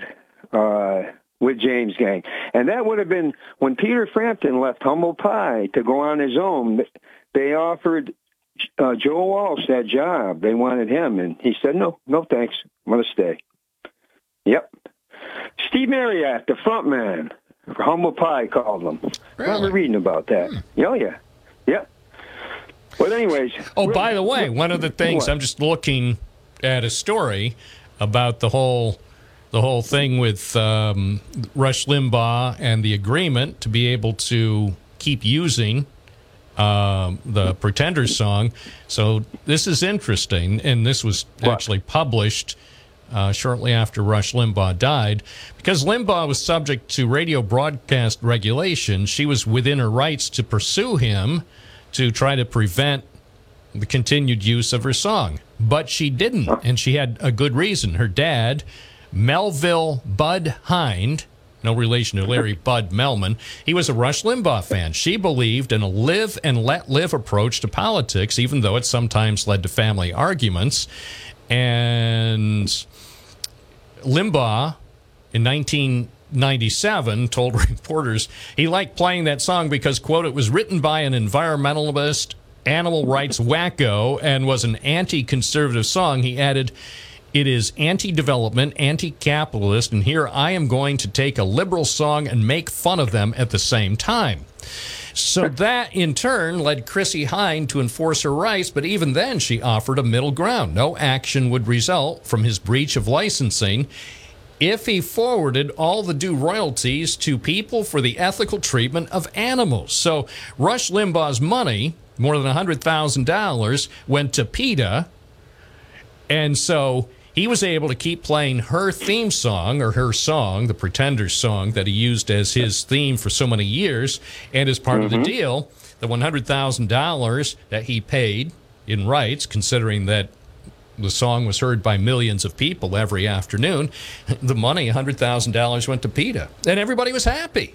Yeah, yeah, and Ru- and Rush did, Yeah. it, it didn't, you know, R- Rush talked about it. He, he wasn't unhappy. And one of the things about Rush, as I recall, is yes, he was very, very clear in his uh, political opinions and his thoughts, but I think he also understood that in a great country like America, there's room for everyone to have an opinion. That's right. He did believe that. You're right. And you're right. Everyone was happy, and it went to a great cause. I mean, right. They could use it. Well, everybody loves tasty animals. You're right. I mean, Bob. the the problem that some people have now. I mean, you know, bacon at thirty dollars a pound. I mean, come on, man. Joe did that. Hey, before you got to go for the news, I want to ask you real quick. I got a question for you. You saw they reversed that for the military, the va- uh, mandated ma- uh, vaccination. They reversed that, Bob. And don't you feel they're being awful petty now? Almost vindictive because it's been reversed. They're they're making them give back their their signing bonus. Do you believe that's right? Yes, because they disobeyed a direct order. But some, well, then they should be able to opt out then, because some people that might have lured them in, Bob. The Well, it might have, but you know, if you're going to be part of the military, one of the key things, if you're going to be part of the military, you have to obey the uh, orders. When they issue an order, you must obey. It's not. It's not up for debate. That's why I wouldn't fit in with the military because every order they would issue, it'd be like, well, how about only on Sundays or something like that? No, if you're going to be part of the military, you have to obey the orders. I'm told. This is Bob Joseph live on WNBF. 26 and speak with an attorney. Paid non-attorney spokesperson Motley Rice attorney Donald A. Migliori is responsible for this ad. Motley Rice LLC is headquartered at 28 Bridgeside Boulevard, Mount Pleasant, South Carolina 29464.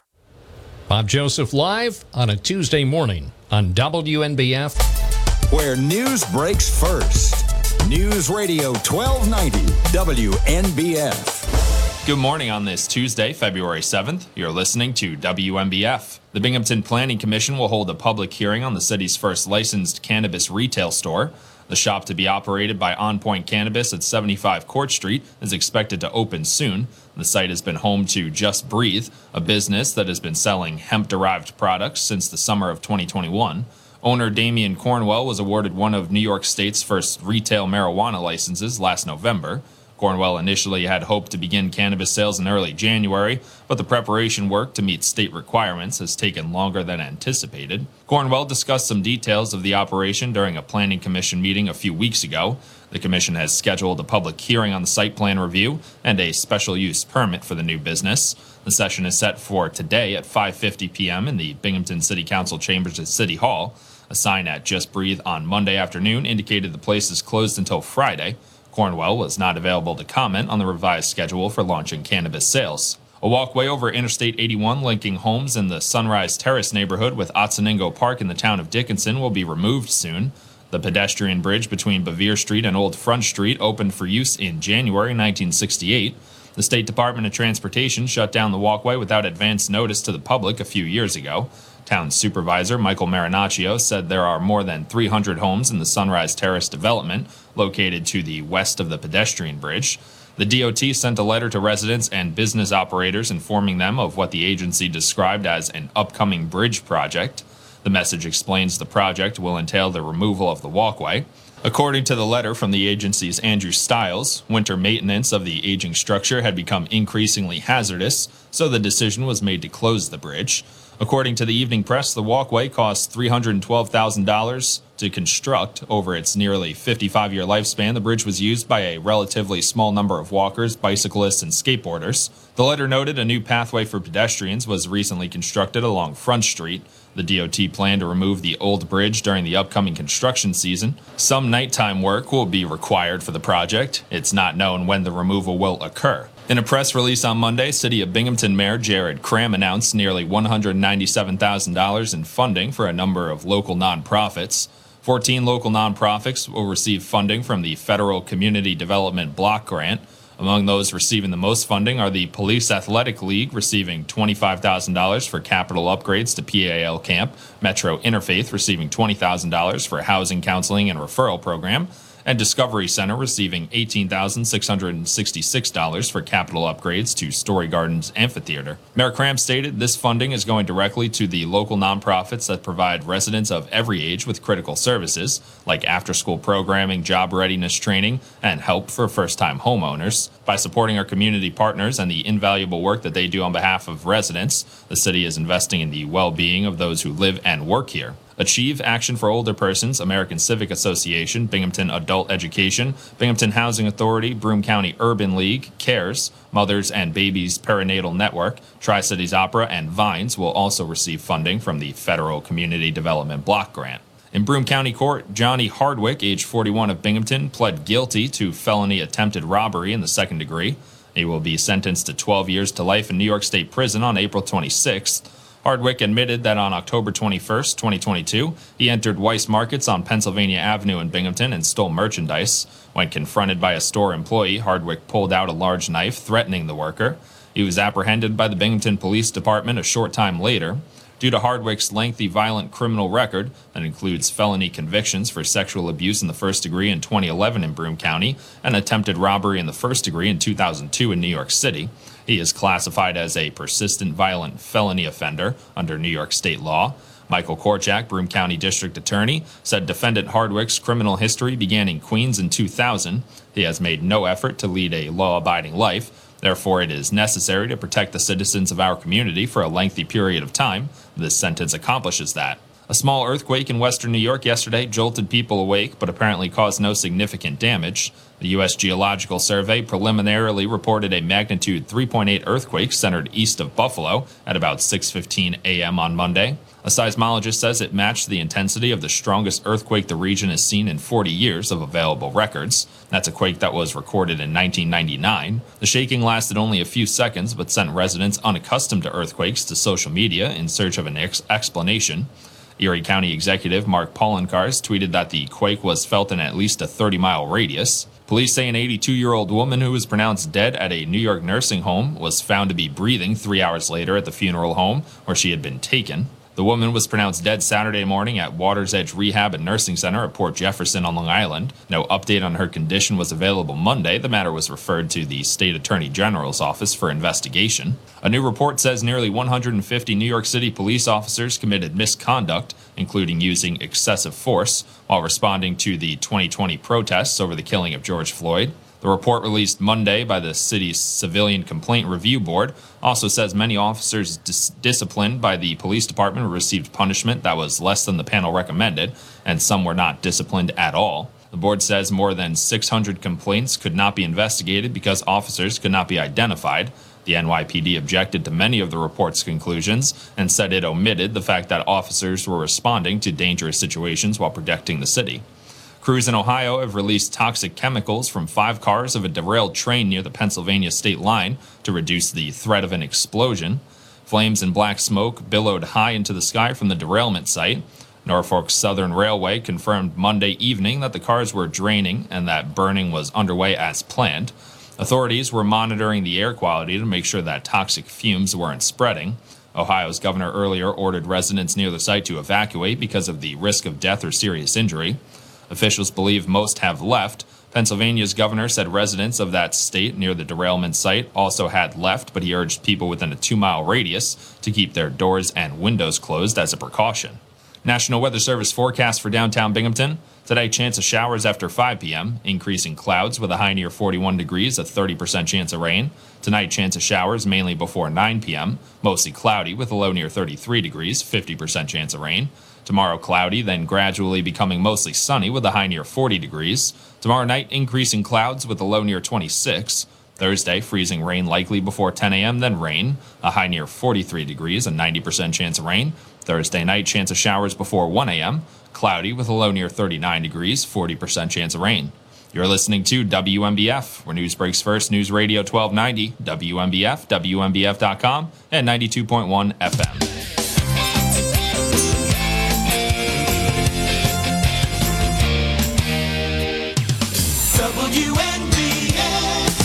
I'm Bob Joseph, live on your Tuesday morning. We will continue to take phone calls from those who want to share their thoughts on the radio. Number is 607 772 1290. You can call in, even if you have never, ever called a radio program in your life. Again, the number is 607 772 1290. Bob Joseph with you live on News Radio, WNBF, and WNBF.com. I went back to Ohio,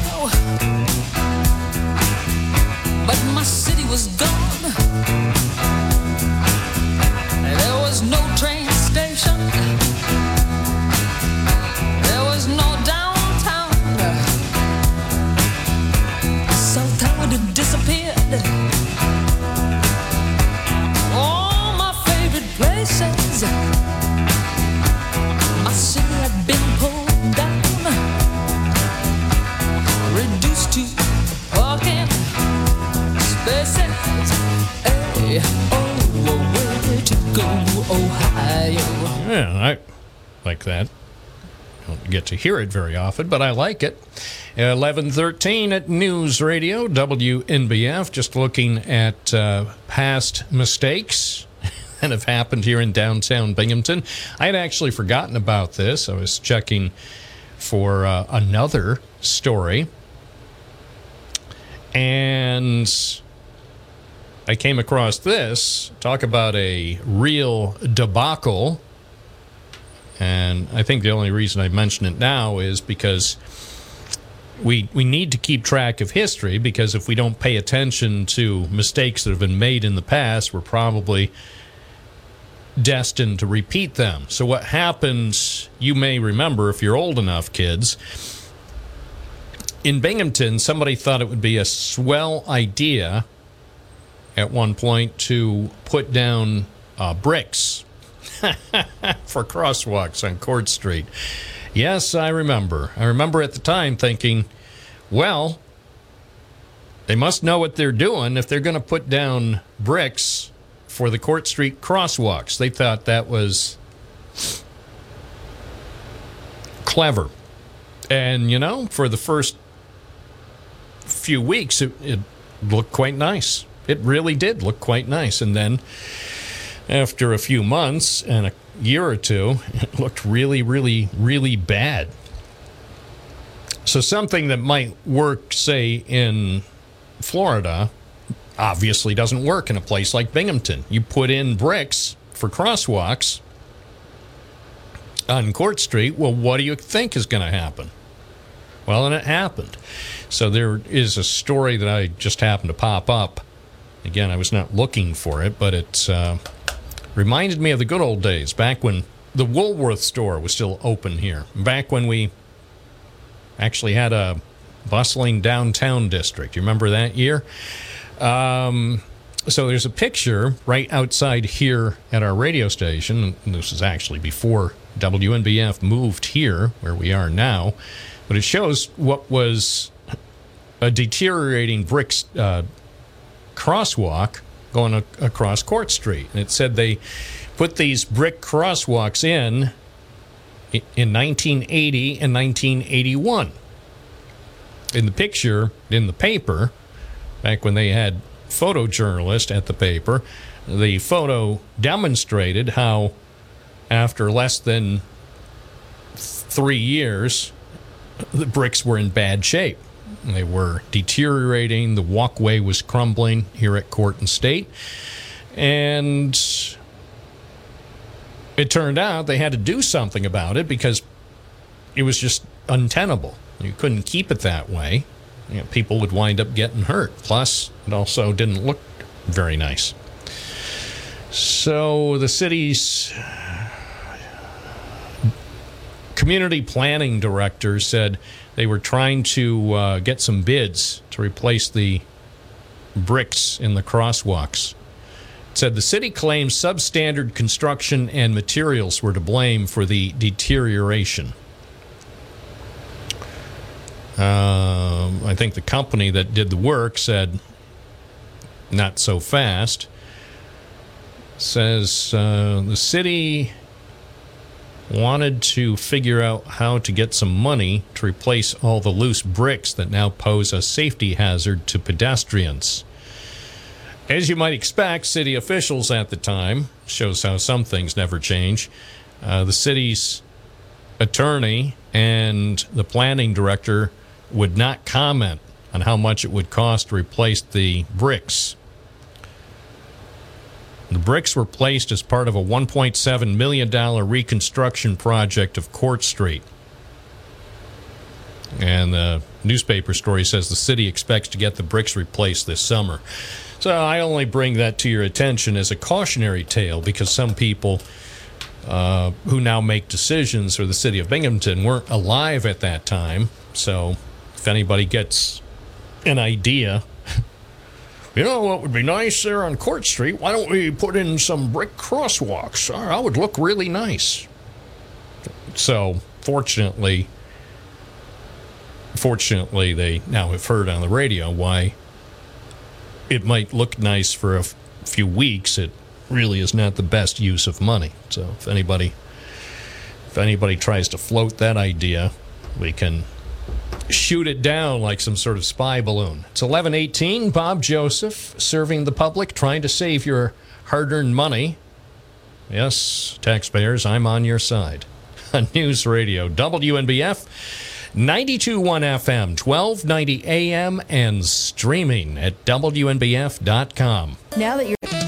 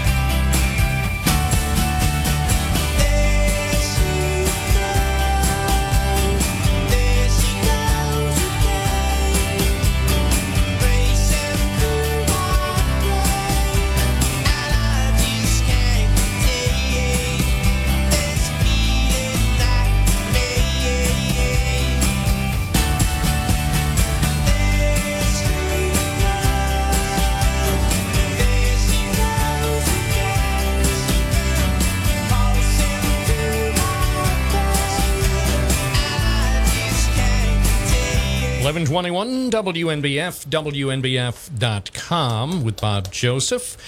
And it's uh, always a pleasure to be with you on this program.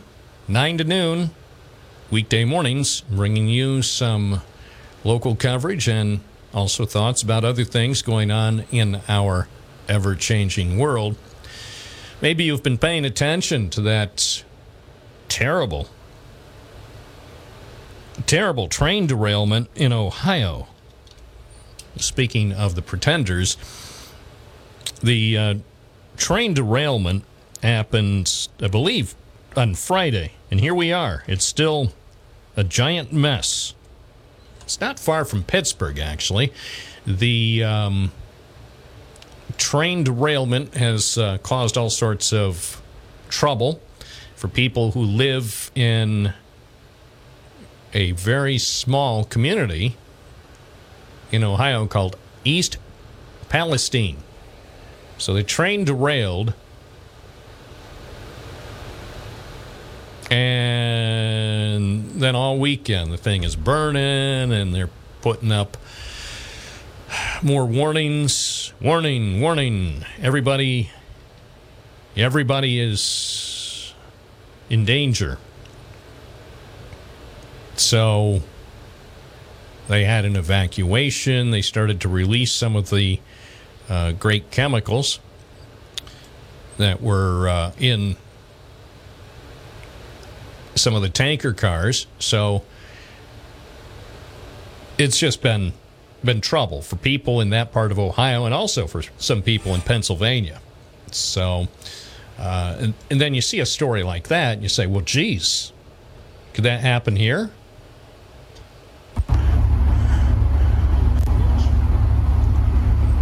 And the, short answer is yeah, it could happen here. If it could happen in East Palestine, it could happen in East Endwell or East Binghamton. Know, they have a rail yard, East Binghamton. Sure, it could happen here because every day, if you take a look on some of our finest railroads, take a look sometime when you get a chance at those tanker cars. Take a close look. Not every tanker car identifies what's in it, but some do. And trust me, those are not those are not fun chemicals. Those are potentially dangerous, hazardous chemicals. So every time you see the tanker cars parked next to Binghamton's fabulous baseball stadium or tanker cars parked over the um, roadway on Front Street near the health department, always think about what's in those tanker cars. And always think what a great idea it is for those tanker cars to be parked in downtown Binghamton. In some cases, they're parked even behind homes. Now, sometimes the railroads don't park tanker cars, they just park those big blue containers filled with municipal trash, which certainly stinks, but at least the trash probably won't kill you. So, what I was looking for uh, when I was just doing a search of the newspaper archives was one time when something really bad, kind of like this, happened in Binghamton, and that was in 1984 when we had a big evacuation in Binghamton because of a train derailment.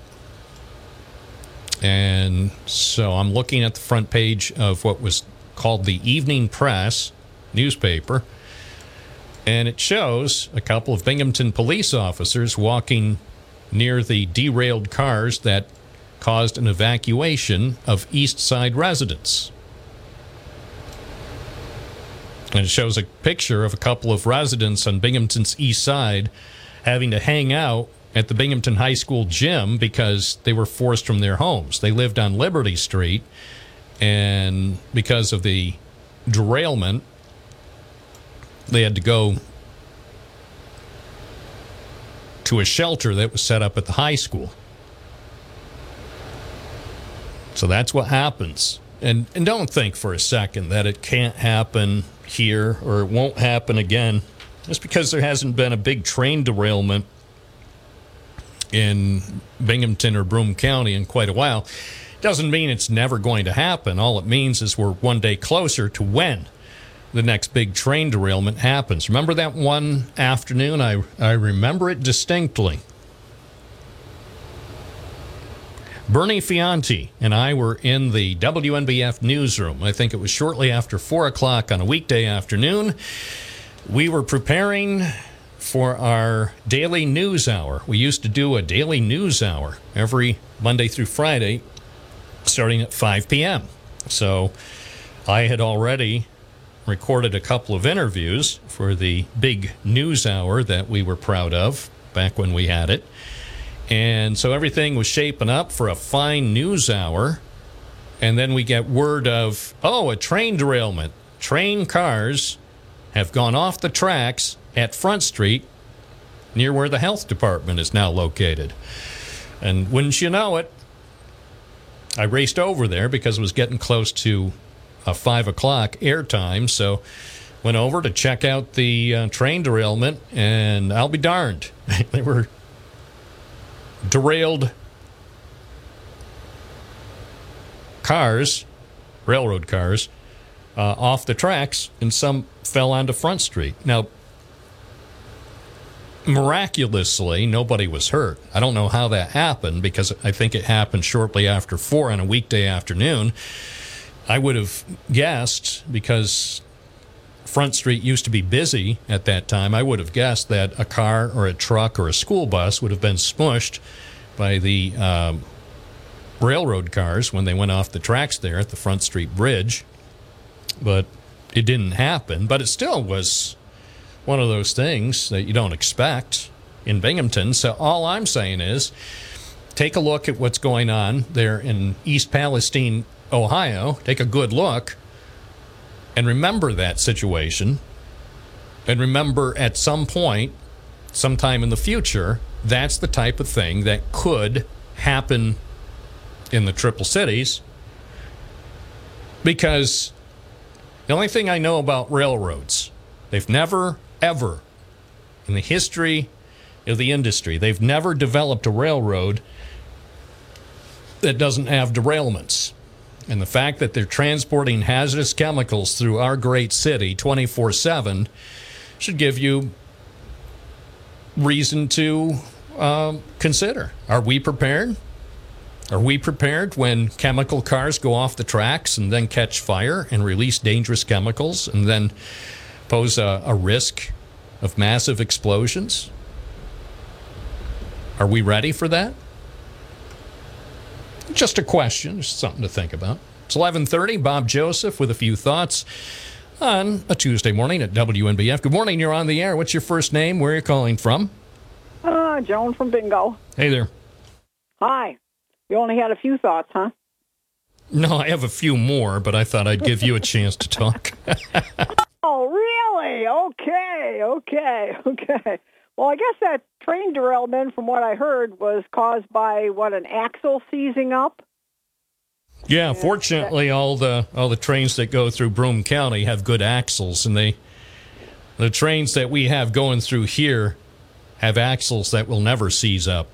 No, the the railroad has sensors, which the uh, you know the wheels go by. I don't know if they only have them in the rail yards or they have them in other places that actually uh, send back a pulse if they have an overheating. You know, they can sense temperature, and it gets sent uh, wherever, and uh, that's supposed to be taken care of. So possibly this is a maintenance problem so that uh, whoever or whatever, you know, the railroad should be, uh, you know, given a little bit more nudge, you know, for maintenance of uh, their sensors, so that uh, this kind of thing, you know, wouldn't happen.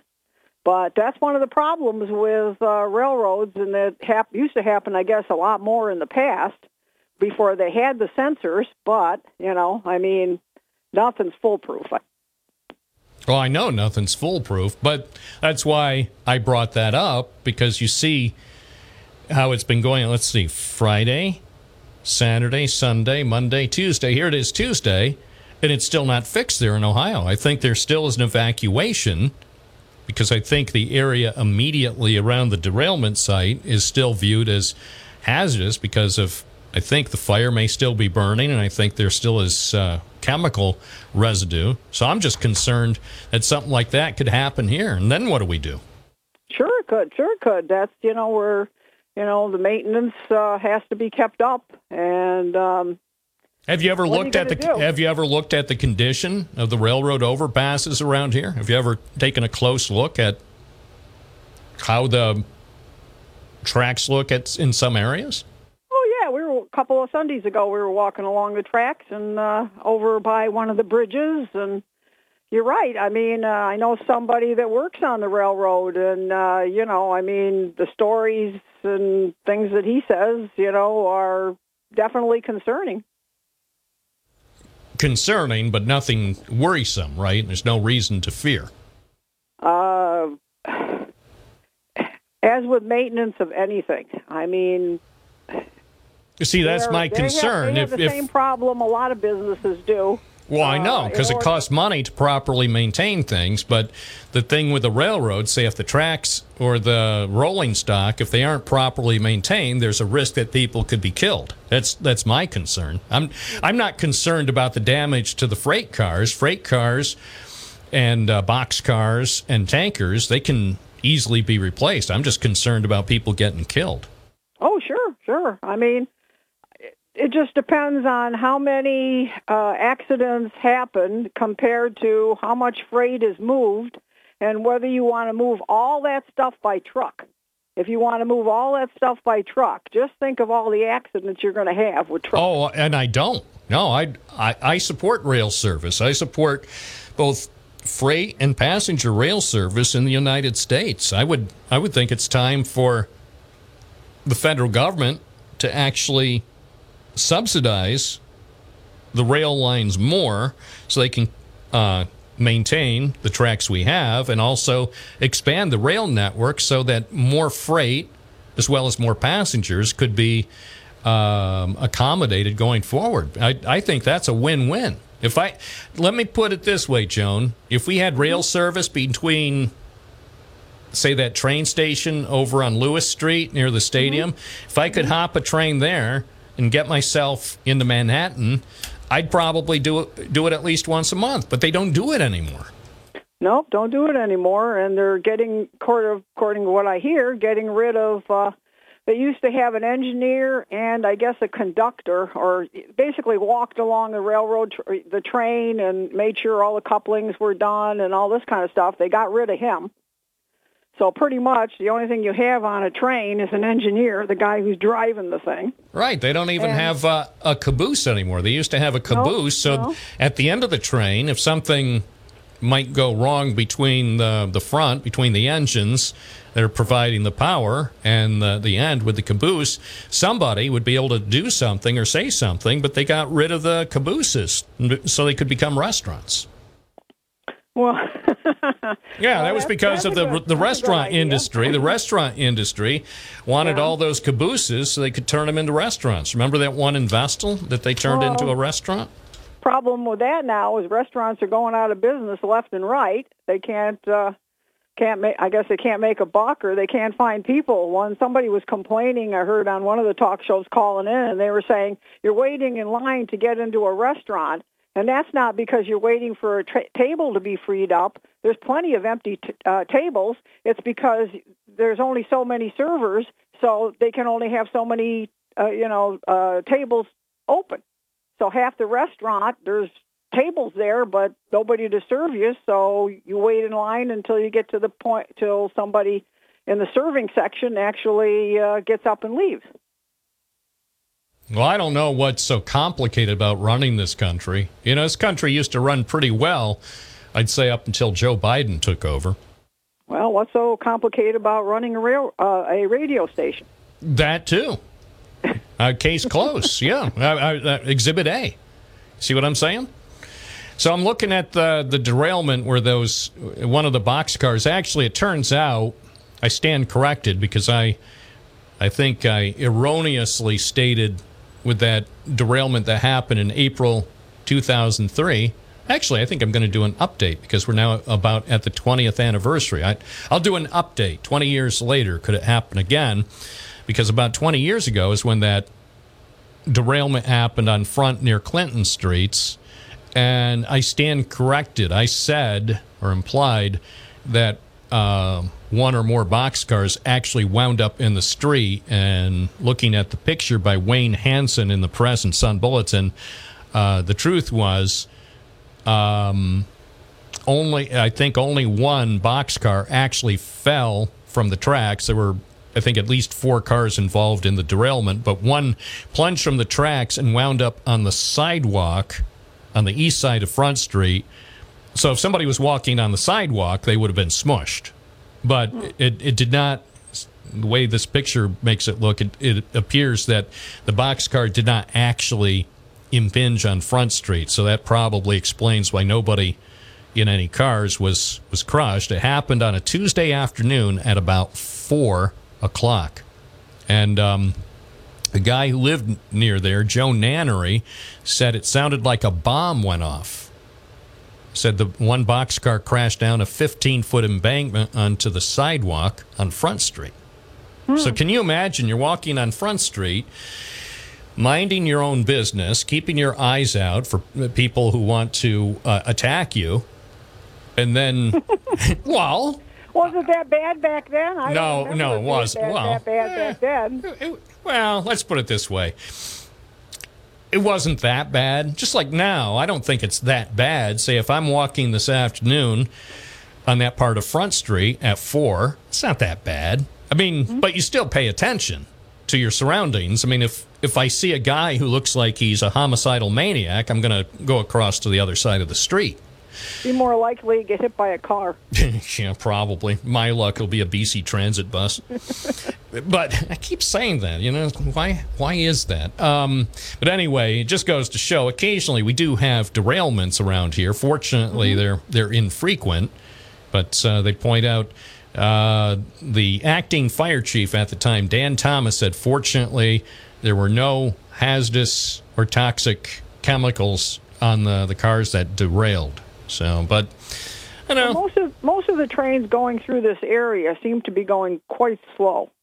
They are. They actually, You know, I, will mean, say it's, uh, that. I could the, walk faster. yeah. Well, they do have a.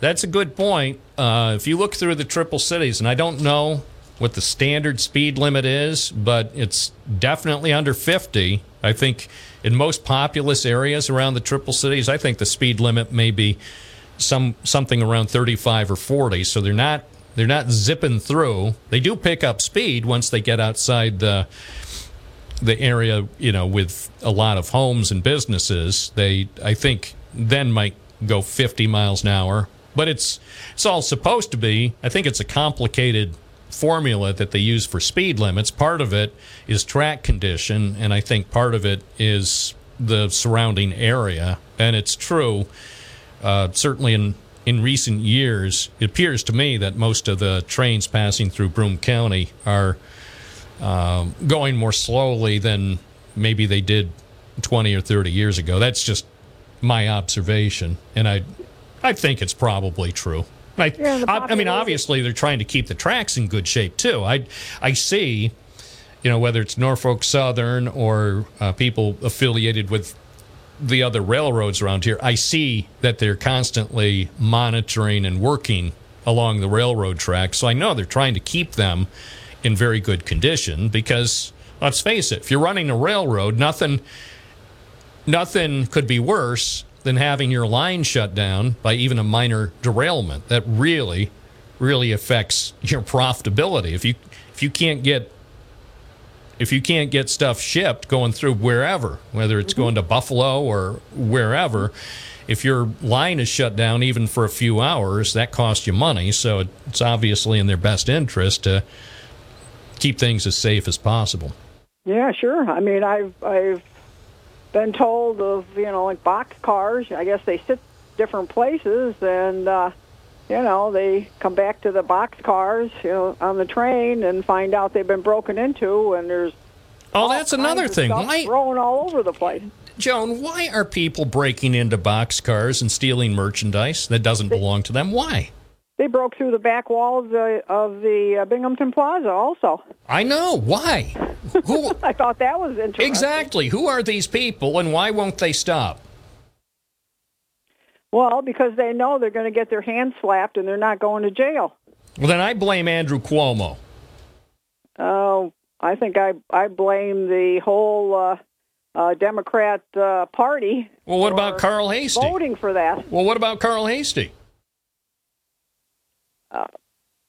I I don't have anything to say about that. Thank I don't know. I don't know what he said. So I don't Anyway. know what he said. So I can't. You know. No, you can only imagine, though. You can probably imagine what he said. I appreciate your call.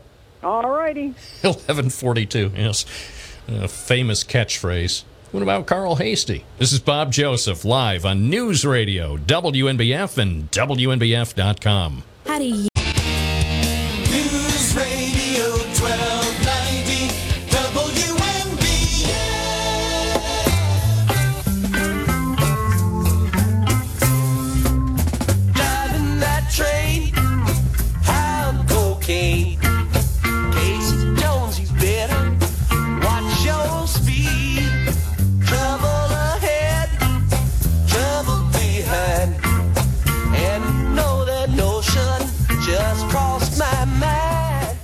1145 WNBF with Bob Joseph on your side, just looking out for ways to improve the community. That's the goal. That's the goal. We want a better community for everyone. And um, hey, if I bring up a few things and uh, alert people to uh, situation, well, maybe, just maybe, something can be done to prevent trouble. Right? And some people are saying, well, it's none of your business. You know, let the government handle that. Why don't you just take phone calls and stop with your helpful suggestions? Stop trying to stick your nose in where it doesn't belong. Let let the people in charge run things. Yeah, they're doing a wonderful job, I believe. The people in charge. look how look how well things are running here. Let's see, today is February 7th, and uh, that means I guess spring is probably right around the corner. Here's the forecast from the National Weather Service. Today, nice. Cloudy, but nice. High 41. Tonight, mostly cloudy. A chance of showers, low 33. Tomorrow, starting off cloudy, gradually becoming mostly sunny, high 40. And then for Thursday, some freezing rain in the morning, followed by rain later in the day, high 43. Mostly cloudy Friday, by the way, high 50. Right now it's 38 in downtown Binghamton. When I was out reporting yesterday, I noticed something that caused me momentary concern. There was a lot of ice in the river, in the Susquehanna River, and I thought, oh my goodness, with temperatures uh, going to be mild this week, does that mean we should worry about ice jam flooding?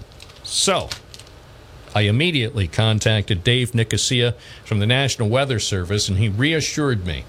He said, Bob, I don't believe there will be any problems related to ice jam flooding. Yes, the rivers do have a lot of ice because we had that cold snap for a couple days and then things warmed up. So there's a lot of ice in the rivers.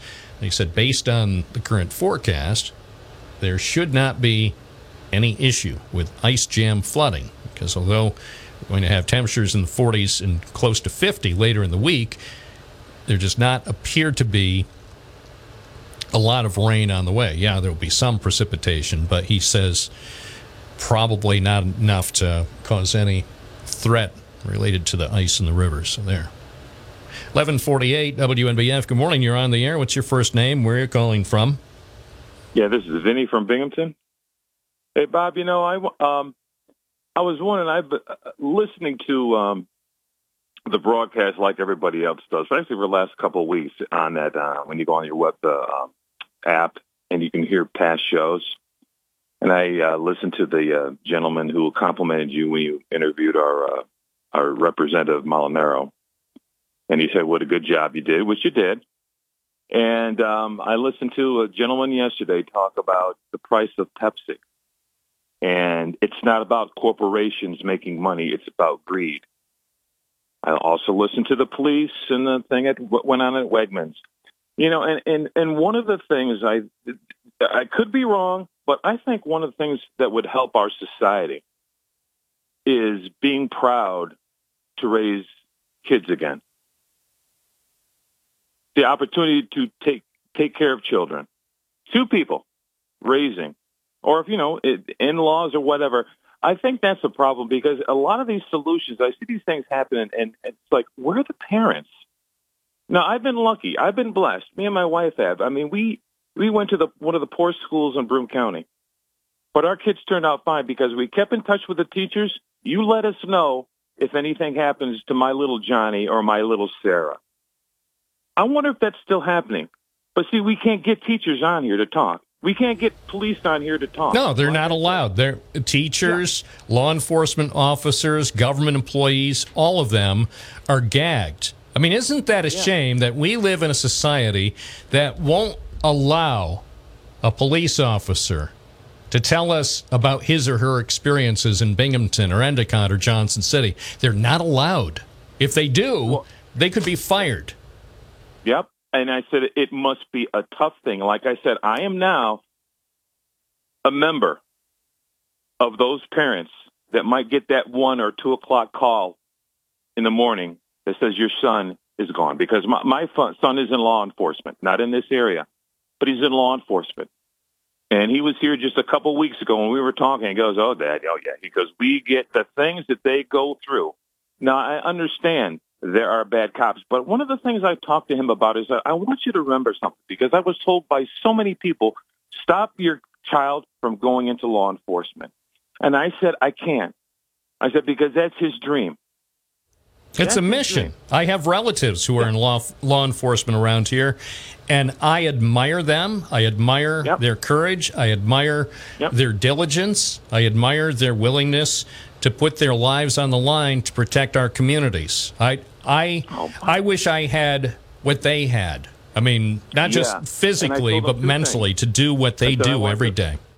Right, absolutely, Bob. And I told him two things when he was there. I said, I want you to remember something. I said, I want you to remember that, one, there are bad cops, just like there's bad teachers, bad people. I want you to remember that. That's one. Two is this. When a cop kills a civilian, you're going to get about a couple days, maybe weeks, depending on how it is.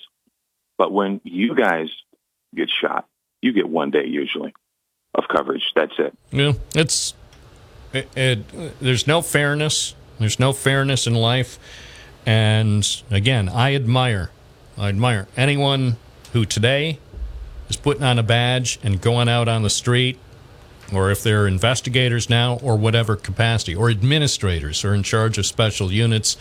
I admire them, and also those who've gone before them, protecting our communities. I know, I know it's not easy. And even with as much as I think I know, I still don't know the half of it. I'm Bob Joseph. This is WNBF. Hi, folks.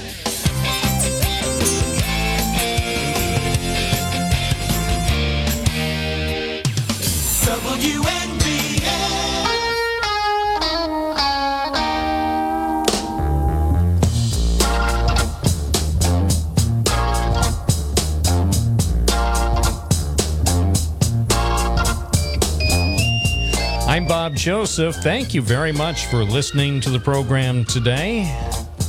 Always grateful for those who take a few minutes to find out what we're discussing on our radio program. Also, special thanks to those who called in today. If you didn't have a chance to call in today, you certainly will have another opportunity tomorrow. In the meantime, I encourage you to enjoy your afternoon and stay tuned to News Radio, WNBF, and WNBF.com. WNBF Binghamton.